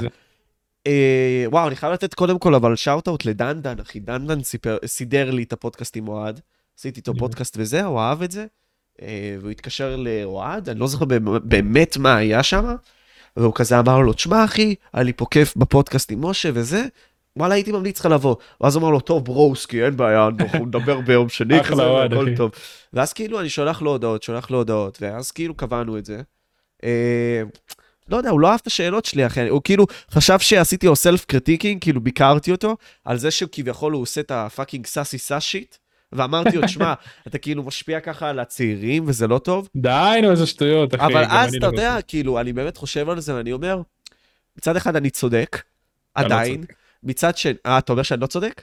אתה לא צודק. מצד שני, אחי, אני אמרתי לך שיש לי הומור אחי כזה, אחי, זה מצחיק אותי, אחי. אבל תקשיב, שנייה, לפני שאנחנו נכנסים בביקור, אין לי בעיה להתווכח איתך על זה, בטוח, אבל תקשיב. אני אומר, העולם הוא כל כך כאילו fucked up, שכל עוד הוא לא פאקינג הורג מישהו עם הפאקינג, לא יודע, בלביל שלו, אחי, או לא יודע מה הוא עושה, אחי. כל עוד הוא לא עושה דברים עד כדי כך נוראים כאלה, אני סבבה עם זה, אתה מבין מה אני אומר? אני כאילו... איפה זה תפס אותי לא טוב, ונגיד סתם ממשלב דיזיין שהוא אחלה גבר, מת עליו אחי, אתה יודע מה? כאילו, יש בלייבים מסוימים, סבא, נגיד סתם עניין כזה של, היי, מה השם שלך? לא, אחי, זה מוזר לי, אתה מבין? כי זה קטינים. מה זאת אומרת? אוקיי, נגיד סתם, אתה עכשיו איתי באומגד, בוא נעשה רול פליי, סבא, סתם בשביל הקטע, אוקיי? אני אישה? אוקיי, לא, אתה עושה לי את הקטע, סבא, אתה נגיד סתם פאקינג אוהד, למען הדוגמה, כן? אוקיי. אני האישה. אוקיי. היי, מה איתך? כן, מה השם שלך? לא, זה כל הקטע, אתה לא שואל אותי את זה. אתה שואל את הצ'אט שלך. הבנתי, תשפשפי גדות. אתה שואל את הצ'אט שלך, ואז הוא אומר את השם, אחי. הבנתי מה אתה אומר. אז אתה כאילו מדבר איתי, אוקיי, דבר. השם שלך מתחיל באות עין. מה? איך ידעת? יש לי כוחות כאלה, אם שפשפים איתי את הגבות זה עובד, תקשיבי, אני... רגע, את במקרה, את מאשקלון. מה? אין לי שם באות עין, אחי, איזה עוד הבאתי לעצמי. יש, אנבל, אחי. אנבל זה באלף. לא, אנבל זה עם עין, אחי. אוקיי. עם אלף, וואו. מכיר אנבל, אחי. מי שמקבל אנבל עם אלף, אחי, וואו, איזה שם נורא. אוקיי, נו. אז אינבל, סליחה, אני אחמר, אחי, עזוב, אוקיי. אינבל, תודה, אבל נפלתי לזה, נו. אז במקרה קוראים לך אינבל? לא, מה? איך אתה יודע את זה, אבל? יש לי כוחות, תקשיבי. אבל זה לא מצחיק, איך אתה עשית את זה? אבל זה כל מה שאני אומר, אחי, כאילו, זה fucked up. אבל עוד פעם, העולם הוא fucked up, אחי. אז אני אומר לעצמי, כאילו, כל עוד, אחי, הבן אדם לא מתאבד, הבן אדם לא... כאילו באמת אני אומר סער. אז אני אגיד לך, אני חושב שאולי זה איכשהו פוגע במישהו, עדיין זה מצחיק אותי מספיק כדי שאני אחליק לו את זה, סתם, אבל כל מה שהוא עושה, אחי, כל מה שהוא עושה, הבן אדם גאון, אחי, ואני מת עליו, וגם, אפילו אם הוא יראה עכשיו ילדה בת 13 ויגיד אפילו יותר טוב, אני מת על זה, אחי, זה מצחיק נתיבת טירוף, אחי, זה לא פוגע בילדה וזה לא פוגע באף אחד, וכל מה שהיה עם סייקניק ואיתו שהוא עשה את זה על אחותו, אחי, די, נו, תסתמו, כמה, יש מספיק קרן בעולם, אחי, אנחנו לא צריכים עוד, אחי, ואנחנו יכולים להיות באמת, אחי, ולצחוק על הכל, ואני מת שהעולם יחזור לתקופות שאפשר לשדר בערוץ הילדים הפיג'מות. אתה מבין שהיום הפיג'מות זה לא דבר שהיה עובר, ולא שמש, אחי, וזה דברים ששודרו בערוץ הילדים, כי העולם פעם היה פחות פוליטיקלי קורקט, אחי. ובא לי שזה יהיה ככה, בא לי שאני אראה ארתור אחי, והוא יתחיל לצחוק איתי על דברים אחי, וייתן בדיחות של מבוגרים, אתה מבין? אני חושב שגם, אתה יודע, השמש אחי, הפאקינג הפיג'מות אחי, היו סדרות כאלה. כן. כי ככה העולם היה פעם, פעם לא היה פוליטיקלי קורקט כמו היום, היום אתה לא יכול להגיד שום דבר בלי שיבטלו אותך. ולא אכפת לי אחי, אני באמת מעריץ את אוהד על זה שהוא עושה את זה אחי, ועל זה שהוא לא מפחד שיבטלו אותו, אמנם הוא כן עידן את עצמו כל פעם ש... רצו לתבוע אותו, משהו, לא יודע מה קרה שם. או אחרי כל שיחה עם רונן, כי הוא הרבה מאוד פעמים, אחי, איך שהוא בא עם ריב עם רונן, כזה, אני לא יודע למה. נגיד הרונלד, אני יכול להגיד לך על אוהד ספציפית, היה רונלד פרק 1, פרק 2, פרק 3 ופרק 4, שוברים מצחוק, אחי, באמת, מצחיקים בטירוף, נשברתי. ואז איפשהו בפרק 6 או פרק 5, פשוט כולם באו ופשוט ניסו להתחיל עם הבחורה. וזה לא היה מעניין יותר, אחי, במקום לצחוק עליה שהיא מפגרת ולהגיד, כאילו לנסות להתחיל להזרים אותה, שזה מה שהיה פואנטה של הסדרה הזאת, וזה מה שהיה מצחיק. כולם באו, ואי, מאיפה את? וזה, אי, כן, וואי, איזה חמודה את. וזה כבר לא היה שווה את זה. למה? כי כולם ירדו עליו ורצו לבטל אותו על זה. ואני מבין אותו, אני לא שופט אותו על זה, אבל אתה היית הנציג, אחי. אתה היית זה שאמר, אפשר להגיד הכל, ואני אעשה את התוכנית הזאת, ואני אעשה אותה הכי מצחיק שיש, ואנחנו נרד על האישה הזאת, כי היא מודעת לאן היא באה. האישה ראתה את שאר התוכניות, והיא מודעת לאן היא באה.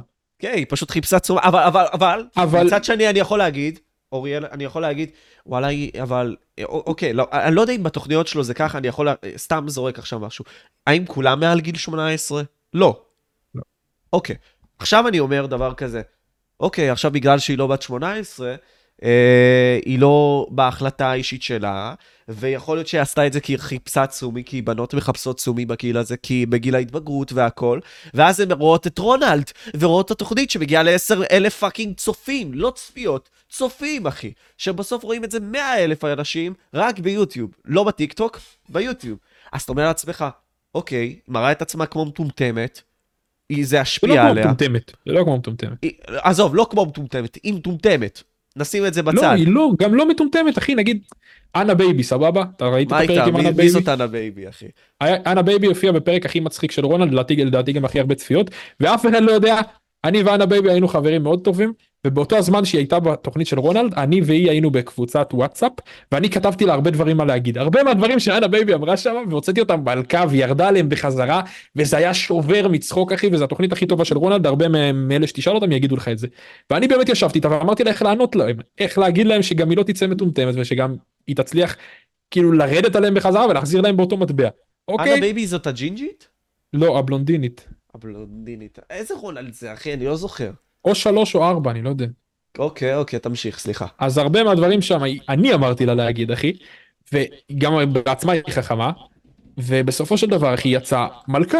אתה לא חייבת לתת מפגרת מכזאת תוכנית. זה שאנשים מנסים להזרים אותך ולהתחיל איתך, יכולה לרדת עליהם, אתה יכולה לעשות הפוך, וזה עדיין יצא מצחיק. אבל אתה לא יכול לבוא להגיד לכולם, תקשיבו, מהיום אתם מפסיקים עם הגסויות, אתם מפסיקים להיות שרוטים כמו שאתם, כי הוא הביא אנשים באמת טובים בהתחלה.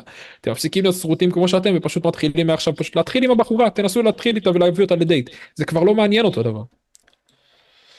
אתה כאילו מנסה לשכנע אותי שאני אפילו יהיה ברונלד, אחי, נראה לי אתה כאילו, לא במכוון, כן, אבל זה, כי תשמע, אנחנו fucked up, אבל אתה יודע, לא יודע, זה, כאילו מצד אחד, תקשיב, זה מה שאני אומר, אם זאת מישהי, שיודעת למה היא נכנסת, סבא, וכמו מה שאתה אומר, אנה בייבי, סבא, למען הדוגמה לא מכיר אותה אפילו, אבל אתה מספר לי שהיא באה בהבנה, שוואלה הולך להיות פה בית זונות, אחי. אבל פתאום... נו, תמשיך. אבל פתאום יבוא לך אדיר אלעד, אחי. אתה מבין? שהוא לא מודע לעצמו. בוא, כאילו, אני מת על אדיר, אנחנו מדברים לפעמים, כן, אבל... הוא אולי עכשיו יותר מודע, אין ספק. אבל כוסאימא של הפאקים... נראה לי זה היה באותו הפרק, אחי. לא משנה. הוא היה בפרק עם אנה, נו. אז אני אומר, אדיר אלעד, אחי, נגיד סתם אם הוא לא היה מודע, והוא היה בתור אישה, סבא, אדיר אלעדה, אוקיי? זה הפאקט-אפ, אחי, אתה מבין? אוקיי, אבל הוא לא מביא אדיר אלעד, אחי, הוא הביא אנשים שמודעים לעצמם, אחי.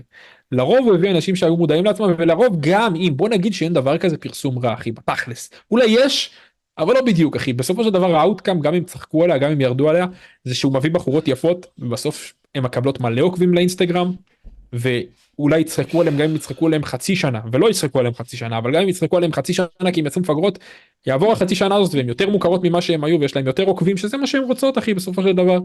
זה הכל. לא קרה כלום, אחי. וואלה, אם פרסום... כאילו, אני לא יודע, אחי, אני יודע מה... למען הדוגמה הזאת, אמרת פרסום רע. אני יודע מה צריך לעשות, אחי, בשביל למשוך תשומת לב, ואני יודע שאפשרי, כאילו, אני יודע מה לעשות. פשוט אני בוחר לא לעשות את זה, כי אני אומר לעצמי, זה ישנה איך שאנשים תופסים אותי. אתה מבין מה אני אומר? כלומר, תדמיין, פתאום פאקינג... תמה, בוא ניקח את ביבי. למען הדוגמה, אחי, סבא, בוא נעזוב את העניין, כן? דמיין אותו, אחי, פאקינג, הולך להיפותטית, כן, אני מגזים, הולך לרונלד, אחי, אתה מבין? זה כאילו, זה לא ישנה איך שאתה מסתכל על הבן אדם. כן. אוקיי, אז אתה מבין. אבל זה לא קשור. ביבי לא ילך לרונלד בגלל זה, אחי. אנשים יודעים, הוא לקח לרונלד את כל החברים הכי דפוקים שלו, אחי. וזה הכל, אחי, הם הלכו לרונלד. אבל זה מה שאני מסביר, בדיוק. אבל אם יבוא לך פאקינג אני, סבא, שלפחות נראה לי מהתדמית שלי שיצרתי ביוטיוב, אני בן אדם, אתה יודע מה, די חכם, חנון כזה, שאני לא, וכזה, לא יודע מה, לא יותר מדי מטורף, ולא יותר מדי כזה מוזר, אז כאילו, אנשים יסתכלו על זה ויגידו, משה, אתה פאקינג מכרת את הנשמה שלך, לא יודע מה עשית, אתה מבין? כאילו, זה ישנה איך שאנשים מסתכלים עליך. יהיה תלה שיגידו את זה, אבל יהיה תלה שיגידו, בונה, חשבתי שהוא חנון, אנחנו שילים, כאילו, מה, בונה, הוא אשכרה מצחיק הדפוק הזה. ואז ילכו ויראו עוד פודקאסטים שלך, ויראו מלא דברים שלך. לכל דבר יש שתי מטבע, כמו שמיסטר ביסט הולך לשתול בארות באפריקה, ואנשים יוצאים עליו. תמיד יהיה תלה שיגידו, בונה, הרסת, מה, מכרת את הנשמה שלך? אבל יהיה תלה שיגידו, איזה גבר אני הייתה. חד משמעית, אחי. הרוב גם. פשוט, יש דבר שאנשים לא מבינים, שתמיד האייט יותר גדול, אחי. כי אם בן אדם אהב אותך ואהב את הסרטון שלך, הוא יראה את הסרטון שלך וישים לייק. לפעמים ישים תגובה איזה מלך אתה. אבל אם בן אדם שנא את הסרטון שלך, ויש לך 100 אנשים ששנאו סרטון, יש לי עכשיו סרטון, אוקיי, עם 200,000 צפיות, ויש 100 אנשים ששנאו אותו. וכל ה-100 אלה החליטו להגיב, שלרוב אם אתה שונא סרטון, אתה מגיב. אז הם מגיבו, ואז מי שנכנס לתגובות רואה מלא מלא מלא תגובות רעות, הוא לא רואה את התגובות הטובות, כי לא כל 100,000 שאהבו את הסרטון הגיבו, מקסימום הם עשו לייק, אתה מבין? ואז מה האוטקאם כאן יוצא שכולם חושבים שהם שונאים את הסרטון שלך, וכולם חושבים ששונאים אותך, זה לא נכון אחי, פשוט הרוע יותר חזק. וואו, איזה משפט חזק זה, הרוע יותר חזק אחי, וואו נישי. די, נו, עכשיו אני נשמע כמו איזה סרט של דיסני, זה לא שהרוע יותר חזק, הרוע יותר בולט אחי. הרוע יותר בולט. לא, אבל אתה צודק, אותו דבר גם הפוך. לא משנה, תמשיך. נגיד סתם עכשיו אנחנו נראה איזה, אתה יודע מה, רציתי להגיד אנה בייבי, סתם בשביל הצחוקים, כאילו, אבל נגיד סתם מישהי עכשיו איתך, אתה יודע, ואני אקח את זה הזוגיות הקודמת שלי, כי אני לא מצליח, אתה יודע, לשחרר ממנה משום מה. כאילו, אני כן באיזשהו מקום, כן עבר כבר 1.5 שנה, אני כבר לא אהיה איתה. פודקאסט אחי, יש לי מה להוסיף. אני, תשמע, לא, אני סיימתי את זה, ואני לא שלם עם זה, אבל מצד שני אני אומר, וואלה אחי, אני לא אחזור על זה, אני לא הולך להיות שם. אם הצופה שבפודקאסט. אבל אני בטוח שהיא צפתה. אחי, אתה יודע מה, בוא נגיד לך מעבר לזה, אני בטוח שהיא רואה כמעט הכל. בוא, ולמה אני בטוח בזה? כי אני יודע, אתה יודע מה, בסדר? בוא אני אגיד אבל... אוקיי, אז תחזרי אליו, תראי מה פספס, תראי איזה גבר מסוכס. אני לא, אחי, once אחי זה נשבר, אני מנסה להגיד שגם אם הטוב, וזה כל הקטע במערכת יחסים, גם אם יש לך טוב, אחי, גם אם אתה מקבל הכל, מספיק שיהיה דבר אחד, אחי, שהוא פאקינג לא טוב, אתה יכול לגמור הכל. לא ככה? לא יודע, לא תמיד, תלוי ברור שלא תמיד, אבל לפעמים זה כאילו גורם לך פשוט להרוס את איך שאתה חושב על הבן אדם הזה, כלומר, הרבה מאוד... הכל זה משקל, אחי, אם הדבר הרע זה שהיא בגדה בך, אז כן, דבר אחד רע יכול להרוס הכל. זה נכון, אבל אתה מבין, זה הכל משקל בחיים, אחי, זה לעומת זה, אחי. אם הבחורה, זה כמו המשחק הוא סבבה והכל, יש דברים שלפעמים רק הדבר אחד הפשוט, אחי, יכול להרוס את כל המערכת יחסים, אתה לא יכול להתגבר אליו, החברה שלך פתאום, ואני אגיד משהו רע, אבל פתאום מחליטה שהיא רוצה להצמיח שערות בבית צ'כי, אחי, ואתה לא תקבל את זה, אחי, אתה מבין, זה דבר אחד שיכול להרוס, זוגיות מושלמת, אין מה לעשות. יש גם כאלה שאוהבות שהם לקקים להם את התחת, עכשיו אני אומר לה... רימינג. נו. רימינג. אני אומר לעצמי, תקשיבו, כאילו, אוקיי, הגיוני, אבל מוגזם לי, לא יודע, אני לא רוצה לעשות את זה. זה נגיד, אהבתי אבל שעברת את המשפט הזה, כאילו תלוי במשקל, כי זה באמת נכון, כי אם נגיד עכשיו היא בוגדת בך, אבל היא טובה לך, כאילו, מה זאת אומרת טובה לך? היא לא טובה לך, אבל נגיד סתם, היא הייתה נחמדה אליך, היא נגיד מכינה לך אוכל בבוקר, היא אפילו משפשפת לך את הבילביל אחי כל בוקר, שזה מטורף אחי, בוא, הלוואי על כל גבר. מה האינסטגרם שלה?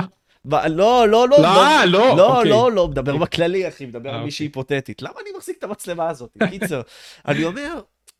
אני אשחק עם חרב אור אחי מתחת לשולחן. לא.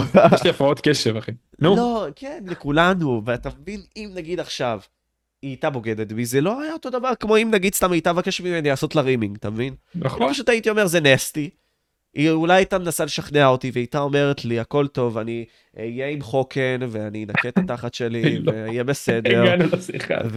ויהיה בסדר, ואז אני אומר, אוקיי, סבא, אוקיי, אבל כל פעם, ואת צריכה לא לאכול לפני כן, כי עוד פעם זה עליי. אז כאילו, אתה יודע. אני לגמרי כבר לא בפוקוס, אחי, מהשיחה הזאת, הולכים לי דברים שאני לא רוצה שילכו לי בראש. אתה כאילו מדמיין אותי עושה את זה, אני לא מבין מה אתה חושב, אחי. אבל לא, לא, סתם. עזוב, אחי, בוא נמשיך. אוקיי, תקשיב, חוץ מזה גם, אני חייב להגיד שזה עוד דבר שקורה, וזה דבר מה זה מבאס. לי כל התגובות בסרטונים שלי, אחי, היו בורקס, אחי. כי אני פעם אמרתי להם, תגיבו מלא בורקס, אם אתם רוצים שאני אעשה סרטון על בורקס, אוקיי, כי חבר שלי היה, כאילו מיקי זה שהייתי בסרטונים היה, מאוד היה אוהב בורקס, ותמיד רצה סרטון על בורקס. ואז אמרתי להם, תגיבו בורקס, ומלא מלא מלא מהתגובות שלי, נגיד, כל סרטון היה לי נגיד 30, 40, 50 תגובות יכלו להיות של בורקס. ואז עשיתי את זה, וזה הסרטון הכי כושל בערוץ שלי. לא כי זה הסרטון לא טוב, כי בורקס לא באמת עניין, אבל את אלה שהוא עניין אותם, הם באמת הגיבו, אתה מבין? אתה יכול לקבל עכשיו 200 הודעות בפרטי של תעשה פודקאסט עם אבי גיימינג, סבבה? ואתה תגיד, אם יש לי כל כך הרבה הודעות בפרטי, בטוח רוצים פודקאסט איתו. אבל אז אתה תעשה פודקאסט, ותבין שיש לו רק 200 צפיות. תבין, זה יכול לקרות. נכון. זה דבר שקורה. זה שהרבה, אתה רואה הרבה הודעות על משהו, הרבה תגובות על משהו, זה לא אומר שזה כל האוכלוסייה, זה אומר שהאוכלוסייה הזאת מאוד דומיננטית. אותו דבר עם אייט. זה הכל, אחי. אהבתי שאתה חזרת את הנושא, אחי, אתה פאקינג מלך, אני לא אשקר, אחי. אתה פשוט לקחת את היוזמה, אתה ראית אותי, אתה כאילו אמרת, תקשיב, הבן אדם לא שפוי בתוכנית שלו. הבן אדם לא שפוי כבר, ואני צריך לקחת את השיפ, ואני צריך להיות כמו הבחור עם הסיפון, ולהוביל את הסיפון, כי הוא כבר לא יכול. זה גם למדתי מבן קיסר, אחי, זה פשוט יכול לדבר על כלום, ולעניין את הקהל, אחי, זה... כי בבלוגים לפעמים לא קורה כלום, ולפעמים אתה פשוט צריך להשיג את המצלמה, כי אתה חייב לדבר על משהו, ואתה חייב להגיד על משהו, גם אם לא קורה משהו. נכון, נכון, אחי. אבל זה כל הקטע, אתה צריך לדעת לעשות, כאילו, יש סקיל לזה, אתה מבין? לומדים, בבלוג הראשון שלי לא הייתי עושה את זה טוב כמו היום. גם היום אני לא עושה את זה טוב כמו עוד שנה. כן, אחי, כן, תשמע, לא כיף להידבר איתך, אחי, לא אשקר, לא הכרתי אותך לפני. לא, באמת אני אומר, כי, וואלה, לא, באמת, הסרטון שלך קפץ לי כאילו באלגוריתם, ואמרתי לעצמי, פאק, מי זה? עכשיו, באמת אני אומר, כאילו, אחרי זה דיברנו והכל, וואלה, אחי, התרשמתי מפשוט, איך שאתה עושה סרטון, אחי, אתה עושה אותו טוב פשוט, וכאילו... איזה כיף, אחי, מעריך. תשמע, האומנם, אתה יודע, זה לא לקהל שלי, אבל אתה פשוט עורך אותו טוב, אחי. אתה עושה אותו טוב, מרגישים את הפרסונליטי שלך. בגלל זה אני עושה את הקאטים לכל הסרטונים שלי, בחיים לא נתתי למישהו לעשות לי קאטים, כשנתתי לא הייתי מאוכזב מזה, אז לא נתתי את זה יותר. אבל אני אגיד לך, אחרי זה קודם כל יש לי עוד נושא, תזכיר לי, יש לי נושא קשוח, אבל אני אגיד לך לגבי זה שאני באמת... לא, יוני טובים, אפשר לדבר על זה, אבל זה קשור איכשהו. אני אגיד לך אחי שכאילו היום אני רואה את הסרטונים שלי ואף סרטון שלי לא נראה לי מספיק טוב, זה באמת כי אני הייתי תמיד עם הגדולים, אוקיי, ראיתי את הסרטונים של בנזיני, ראיתי את ההפקות של בן קיסר של In the Game, ותמיד הסרטונים שלי נראים לי לא מספיק טובים, אוקיי, וזה תלוי בקשור למצלמה שלי, קשור לתאורה שלי, קשור לאנשים שאני יכול להביא, וזה האמצעים שיש לי כרגע, ואני באמת מתאכסב מהסרטונים שלי, אבל כל פעם משפר אותם אחי, זה אין מה לעשות, וכשאתה אומר לי שהסרטונים, שאתה אומר, רואה את הסרטונים שלי והם נראים לך עשויים טוב, וזה מגניב אותי, זה כיף לי לשמוע את זה אחי, כי אני באמת כל כך, כאילו אני יודע שאני עושה משהו טוב, אני פשוט חושב שהוא ממש לא מספיק טוב.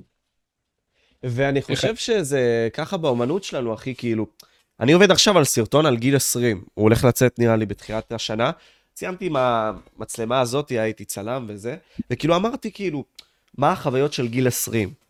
ואתה אומר לעצמך, אתה צריך להנגיש את זה לאנשים, שזה מעניין, שזה בקאטים מהירים, לא היה כזה סרטון בארץ אף פעם. אף פעם לא היה כזה סרטון. ואני חושב שבעולם לא היה הרבה מאוד כאלה. אתה מבין? עכשיו אני לא יודע, הוא יכול להיות שבכלל לא יתפוס. בכלל. אבל זה מעניין, ואתה אומר לעצמך, טוב, איך אני עורך את זה טוב? אני רואה את הסרטון מיליון פעם, ושנייה אחת שלא, כאילו פתאום כזה, אני רואה אותו מיליון ואחת פעם, ושנייה אחת פתאום שלא טובה לי. בפריים, לא יודע למה. ובמיליון הקודם, הוא היה טוב. למה זה ככה? כאילו, אנחנו כל כך ביקורתיים כלפי המוצר שלנו, ככל שאתה רואה סרטון שלך יותר, ככל שאתה רואה סרטון שלך יותר, אתה תפחות אוהב אותו. ככה זה, כי כבר אתה מכיר את כל הבדיחות, למרות שהיית שם, כשאתה רואה סרטון שלך בפעם הראשונה, אתה נהנה ממנו. אבל אתה כבר ראית את כל הבדיחות, כבר ראית, אתה רואה את הטעויות הקטנות, כי אתה ערכת את זה, אתה רואה מיליון דברים. בצפייה הראשונה, תיקח בדרך כלל את איך שאתה חווית את הסרטון בצפייה הראשונה שלך. ותמיד אחרי שאני רואה סרטון שלי, נגיד לפעמים אני עורך שורט שלי, במיוחד בשורטים זה קורה לי, ובגלל שאני רואה את השורט מיליון פעמים, כי הוא קצר ואפשר לראות אותו מיליון פעמים, אז בצפייה באמת המיליון, אני כבר לא חושב שזה שורט טוב, ואני לא רוצה לעלות אותו. מה שאני עושה, שולח לחמש חברים, ואז הם אומרים לי, אם זה טוב, אני מעלה, אם זה לא טוב, אז אני מבין שזה חרא שבאמת של שורט. בדיוק, כי הם... אתה גם... לא יכול לשפוט את זה אחרי מיליון צפיות. אתה יכול לשפוט סרטון שלך, לא אחרי מיליון צפיות. כי, כמו שגם אמרת, כאילו, יש לך גם את הבייסי הזה, גם, כאילו, באיזשהו מקום, כלומר, אתה כבר ראית את הסרטון הזה, אתה כאילו גם הולך, יודע מה הולך להיות בו, סבא, אתה נהנה ממנו, אבל אתה ערכת אותו. אז עדיף שמישהו אחר שלא מכיר את האומנות שלך, לא יודע מה אתה יצרת, יראה את זה ויגיב על זה. עד משמעית. עכשיו לדוגמה, יש לי רעיון לסרטון. אני אגיד לך אותו אחרי הפודקאסט, אני לא רוצה לחשוף אותו פה. יש לי רעיון לאיזה שורט מאוד מאוד מאוד חזק, ומישהו אחד, אומנם זה אחד, אבל מישהו אחד שחשוב, אמר לי שזה חר הרעיון. השאר אמרו לי שזה טוב. אבל אני עכשיו הולך בגלל זה לשאול את זה עוד 10 אנשים, כדי להחליט אם זה באמת טוב, אתה מבין? כי זה מישהו אחד שלא סתם בן אדם, מישהו אחד שהוא משמעותי. וואו. זה לא בן קיסר. וואלה, מה רצית לדבר, אחי? שהיה לך כבד על הלב, אחי. אוקיי. חוסר פרגון, אחי, ליוצרים קטנים. כשאני, בתור... אתה לא יוצר קטן, אבל. אני נחשב יוצר קטן, אחי. די. כן. קיצור, במיוחד, אני גם לא מדבר על עכשיו, אני מדבר על ההתחלה יותר. אוקיי. כשהתחלתי, הייתי עם, כמו שאמרתי, עם כל העולם, עם דילן, שדילן קודם כל, כל מה שאני אומר פה לא קשור לדילן, דילן הבן אדם, באמת אני חייב לפרגן לבן אדם הזה, הכי גבר בעולם הזה, וכשאני אומר דילן, אני גם הרבה מדבר על אבא שלו, כי אבא שלו זה זה שאחראי על הרוב, אבל גם דילן וגם אבא שלו, אחי, הם פשוט מלאכים, אחי, תמיד עזרו לי, תמיד היו שם, גם כשהייתי קטן, גם כשהייתי גדול, בכל מצב, אחי, היו שם.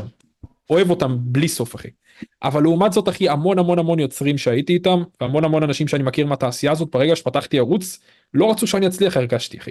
אולי זו הרגשה שלי, אף אחד לא בא ואמר לי, אתה חתיכת גרוע, לא רוצה לעזור לך, לא רוצה זה, אבל כשהתחלתי, זה הרגיש שהרבה ניסו לשים לי רגליים. לדוגמה, באתי למישהו ואמרתי לו, אחי, בן אדם שאני עשיתי לו טובות, אחי, כי הייתי עובד אצלו פעם, אתה מבין? ועשיתי לו אקסטרה תמיד. אני תמיד בן אדם שעושה אקסטרה, נגיד, הוא ביקש ממני, אתה יכול לעשות לי גם את זה, אתה יכול ללכת להביא לי את זה, אתה יכול לערוך לי גם את זה בתור אקסטרה, חוץ מהעבודה שלי, והייתי תמיד אומר כן, כי אני אוהב לעזור. אוקיי? ואז כשאני פתחתי ערוץ, ציפיתי שטיפה יחזירו לי את הטובה הזאת. פה, אתה יכול להקליט לי ככה לסרטון, אתה יכול לבוא לעזור לי בסרטון הזה, אתה יכול לעשות ככה וככה. והרבה מאוד פעמים קיבלתי לא, אחי, וקיבלתי, כאילו, סירובים נעימים, בוא נגיד את זה ככה, כאילו, לא מתאים לי הפעם, תמיד תגיד לי פעם הבאה, אבל הפעם לא, וכאלה, אתה מבין כזה. ואז אתה כאילו אומר לעצמך, בוא, כאילו, אתה פשוט לא רוצה לעזור לי, כאילו, אתה יכול, אתה כאילו מעדן את זה, בשביל שבסופו של דבר, אתה יודע, מערכת יחסים שלנו תשמע אותו דבר, אבל בוא, אני כבר מרגיש שכאילו. כן, בדיוק.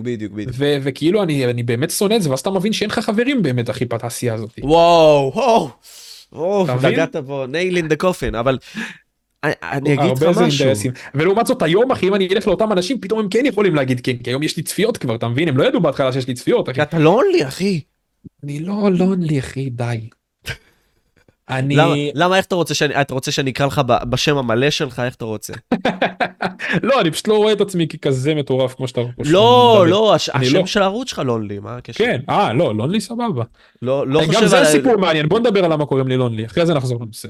טוב, סבבה, אוקיי, אני אעשה את זה כאילו מלאכותי כזה, אוקיי. וואלה, אוריאל, אחי, למה קוראים לך לונלי, אחי, בערוץ שלך? כאילו, מאיפה זה הגיע? כי זה מוזר, לא? אוקיי, זה באמת שם מוזר. אני בהתחלה אפילו שנאתי אותו, אחי. אני יכול להגיד לך ששנאתי את השם הזה. כשאני הייתי משחק עוד בהתחלה עם בן קיסר ועם כל האלה CS:GO ופורטנייט, תמיד השם שלי היה לונלי וולף. אל תשאל אותי למה, שם רנדומלי מאוד, אחי. קראתי לעצמי לונלי וולף. ואז כשהתחלתי להיפגש איתם במציאות, הם תמיד הכירו אותי כלונלי וולף, והיו קצרים את זה ללונלי. ואז קיסר, גם כשנפגשתי איתו במציאות, גם אחרי 20 פגישות, היה קורא לי לונלי, לונלי, לונלי, לונלי, לונלי. ושנאתי את זה, הייתי אומר לו, יש לי שם אחי. ואז כשפתחתי כבר את הערוץ שלי, זה כבר נתפס חזק מדי, כל הסובבים כבר תמיד לונלי, לונלי, לונלי, אחי. בגלל שגם הוא היה קורא לי ככה, אז ככה אנשים היו מתחילים לקרוא לי, גם הקהל, גם כולם. ואז כשפתחתי את הערוץ שלי, רציתי לקרוא לעצמי אוריאל, או איזה שם אחר. ואז הוא אמר לי, תקשיב, שום דבר חוץ מלונלי לא יתפוס. לונלי זה קליט, אוריאל זה חר השם. וקראתי לעצמי לונלי, אחי, ואני לונלי היום. מבין? אוריאל זה חר השם, אח שלי. אוריאל זה חר השם, אני מסכים, זה לא קליט כמו לונלי, אחי. אבל הנה, זה עבד. אני לא יודע, בוא נזרום, אחי, בתזה של קיסר. אם היו קוראים לך עכשיו, פאקינג, אוריאל, אחי, עם הפאקינג שם משפחה שלך. אוריאל ולוגס. היו קוראים לך אוריאל צ'אלנג'ז בעם, סבא? אוקיי, והיית מעלה את אותם סרטונים. אני לא יודע, אבל יש מצב של זה אימפקט. תעשה 30 יום, מנסה עכשיו ליצור ערוץ חדש, לא יודע. אני מת, זה קשה כבר כשמכירים אותך. אבל, לא יודע, מוזר. זה גם דבר כזה, אחי, עכשיו שמכירים אותך, אני כבר לא יכול לעשות סתם נגיד אומיגל הכיף עם חברים שלי, כי ילדים קופצים על המסך. אתה מבין? וכאילו זה, עוד פעם, אני לא מדבר על עצמי, כאילו אני מבין זה מטורף, אבל בוא נגיד, כאילו הייתי עם המטורפים, אתה מבין? ואני רואה שזה חתיכת הקרבה, אחי, אנשים לא מבינים את זה. זה הקרבה. שזה הקרבה מטורפת להיות מוכר, אחי. זה הקרבה שאתה לא יכול לצאת מהבית עם פיג'מה. אני רוצה לצאת לקניון, אחי, עם פיג'מה, סתם לכיף, אחי, אבל קופטים על הילדים, אתה מבין את הפרק? אבל מצד שני, אחי, בן קיסר יבוא לפאקינג פצריה ויגיד לה, היי, אני בן קיסר, ויש לי זין מאוד גדול, כי אני, נכון. יש לי ערוץ ביוטיוב, נכון. אז נגיד עכשיו דבר, אני רוצה... אני לא אמרתי שזה רע. לא, אבל אין בעיה, אחי, בכל דבר יש צדדים פחות טובים. זה שאתה נגיד שאתה מנקה רחוב, נדפקת משתי הכיוונים, גם עבודה אחר וגם אתה מנקה רחוב. בוא ניקח עבודה אחרת, סבא. זה שאתה בהייטק, אחי. טוב, אני לא יודע, אחי, אבל בוא נעשה דבר כזה. אין רסרונות לייטק. לא, כי יש סיפורים, אחי, מספרים לי שנגיד סתם במקומות כמו צ'ק פוינט, אחי, האנשים מגיעים, סתם דוגמה, עובדים בפאקינג הייטק. אבל בוא תיקח את המנקי רחובות, אחי, המנקי רחובות יכול להתפטר. אני, גם אם אני אתפטר, עדיין, לכמה שנים הקרובות יזהו אותי ברחוב ילדים. אני נתתי את הפרטיות שלי, נתתי את הפנים שלי. אבל זה ביג, אתה ידעת את זה, זה היה במודע אצלך. אוקיי. אני לא אומר שאני לא רוצה את זה ושאני אוותר עכשיו על יוטיוב בשביל זה. אני לא אגיד לך שאם אני עכשיו יכולתי למחוק את הערוץ שלי ביוטיוב ושיפסיקו לזהות אותי הייתי עושה את זה. לא, אני בעד, ואני יודע שככל שאני אגדל יזהו אותי גם יותר. אבל תבין, אני רוצה שאנשים פשוט יבינו את ההקרבה. שהקרבת את הפנים שלך. הפנים שלך כבר, אני הייתי בלונה פארק לפני כמה זמן עם המשפחה שלי, וכל שנייה הילד, כאילו זה המקום הכי גרוע. תבין, אתה כבר לא יכול ללכת עם המשפחה שלך ללונה פארק. זה הבעיה. וסתם, פשוט רציתי שאנשים יבינו את ההקרבה הזאת. לא, בסדר, אחי, אבל מה זה? אני לא חושב שזה הקרבה. הקרבה מבחינתי זה, אני עכשיו לא אראה את המשפחה שלי בשביל ליצור סרטונים. זה הקרבה. אתה כאילו, זה החלום שלך, וכנגזרת מהחלום שלך, יש אפקט כלשהו, וזהו. אבל האפקט הזה משפיע על הנצח, אחי. זה הבעיה בו, אחי. עוד 20 שנה ילדים יכולים לבוא לקיסר או ל-In the Game ולהגיד להם, בוא נהייתי צופה בכם ולקפוץ עליהם. תבין, הם לא יכולים לצאת מזה. אם אתה לא תעבור לחול, שגם בחול זהו אותי. אבל אם אתה לא תעבור בחול, לנצח יזהו אותך. או עם אוהד, אחי, ועשו לו ככה, אתה מבין מה אני אומר? עצוב, אחי, באמת עצוב. זה מצחיק, כאילו, אבל...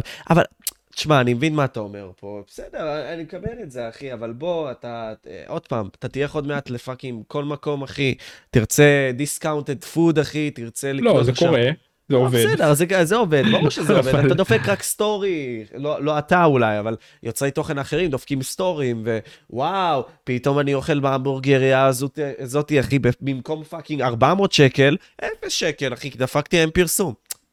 עשינו. אבל...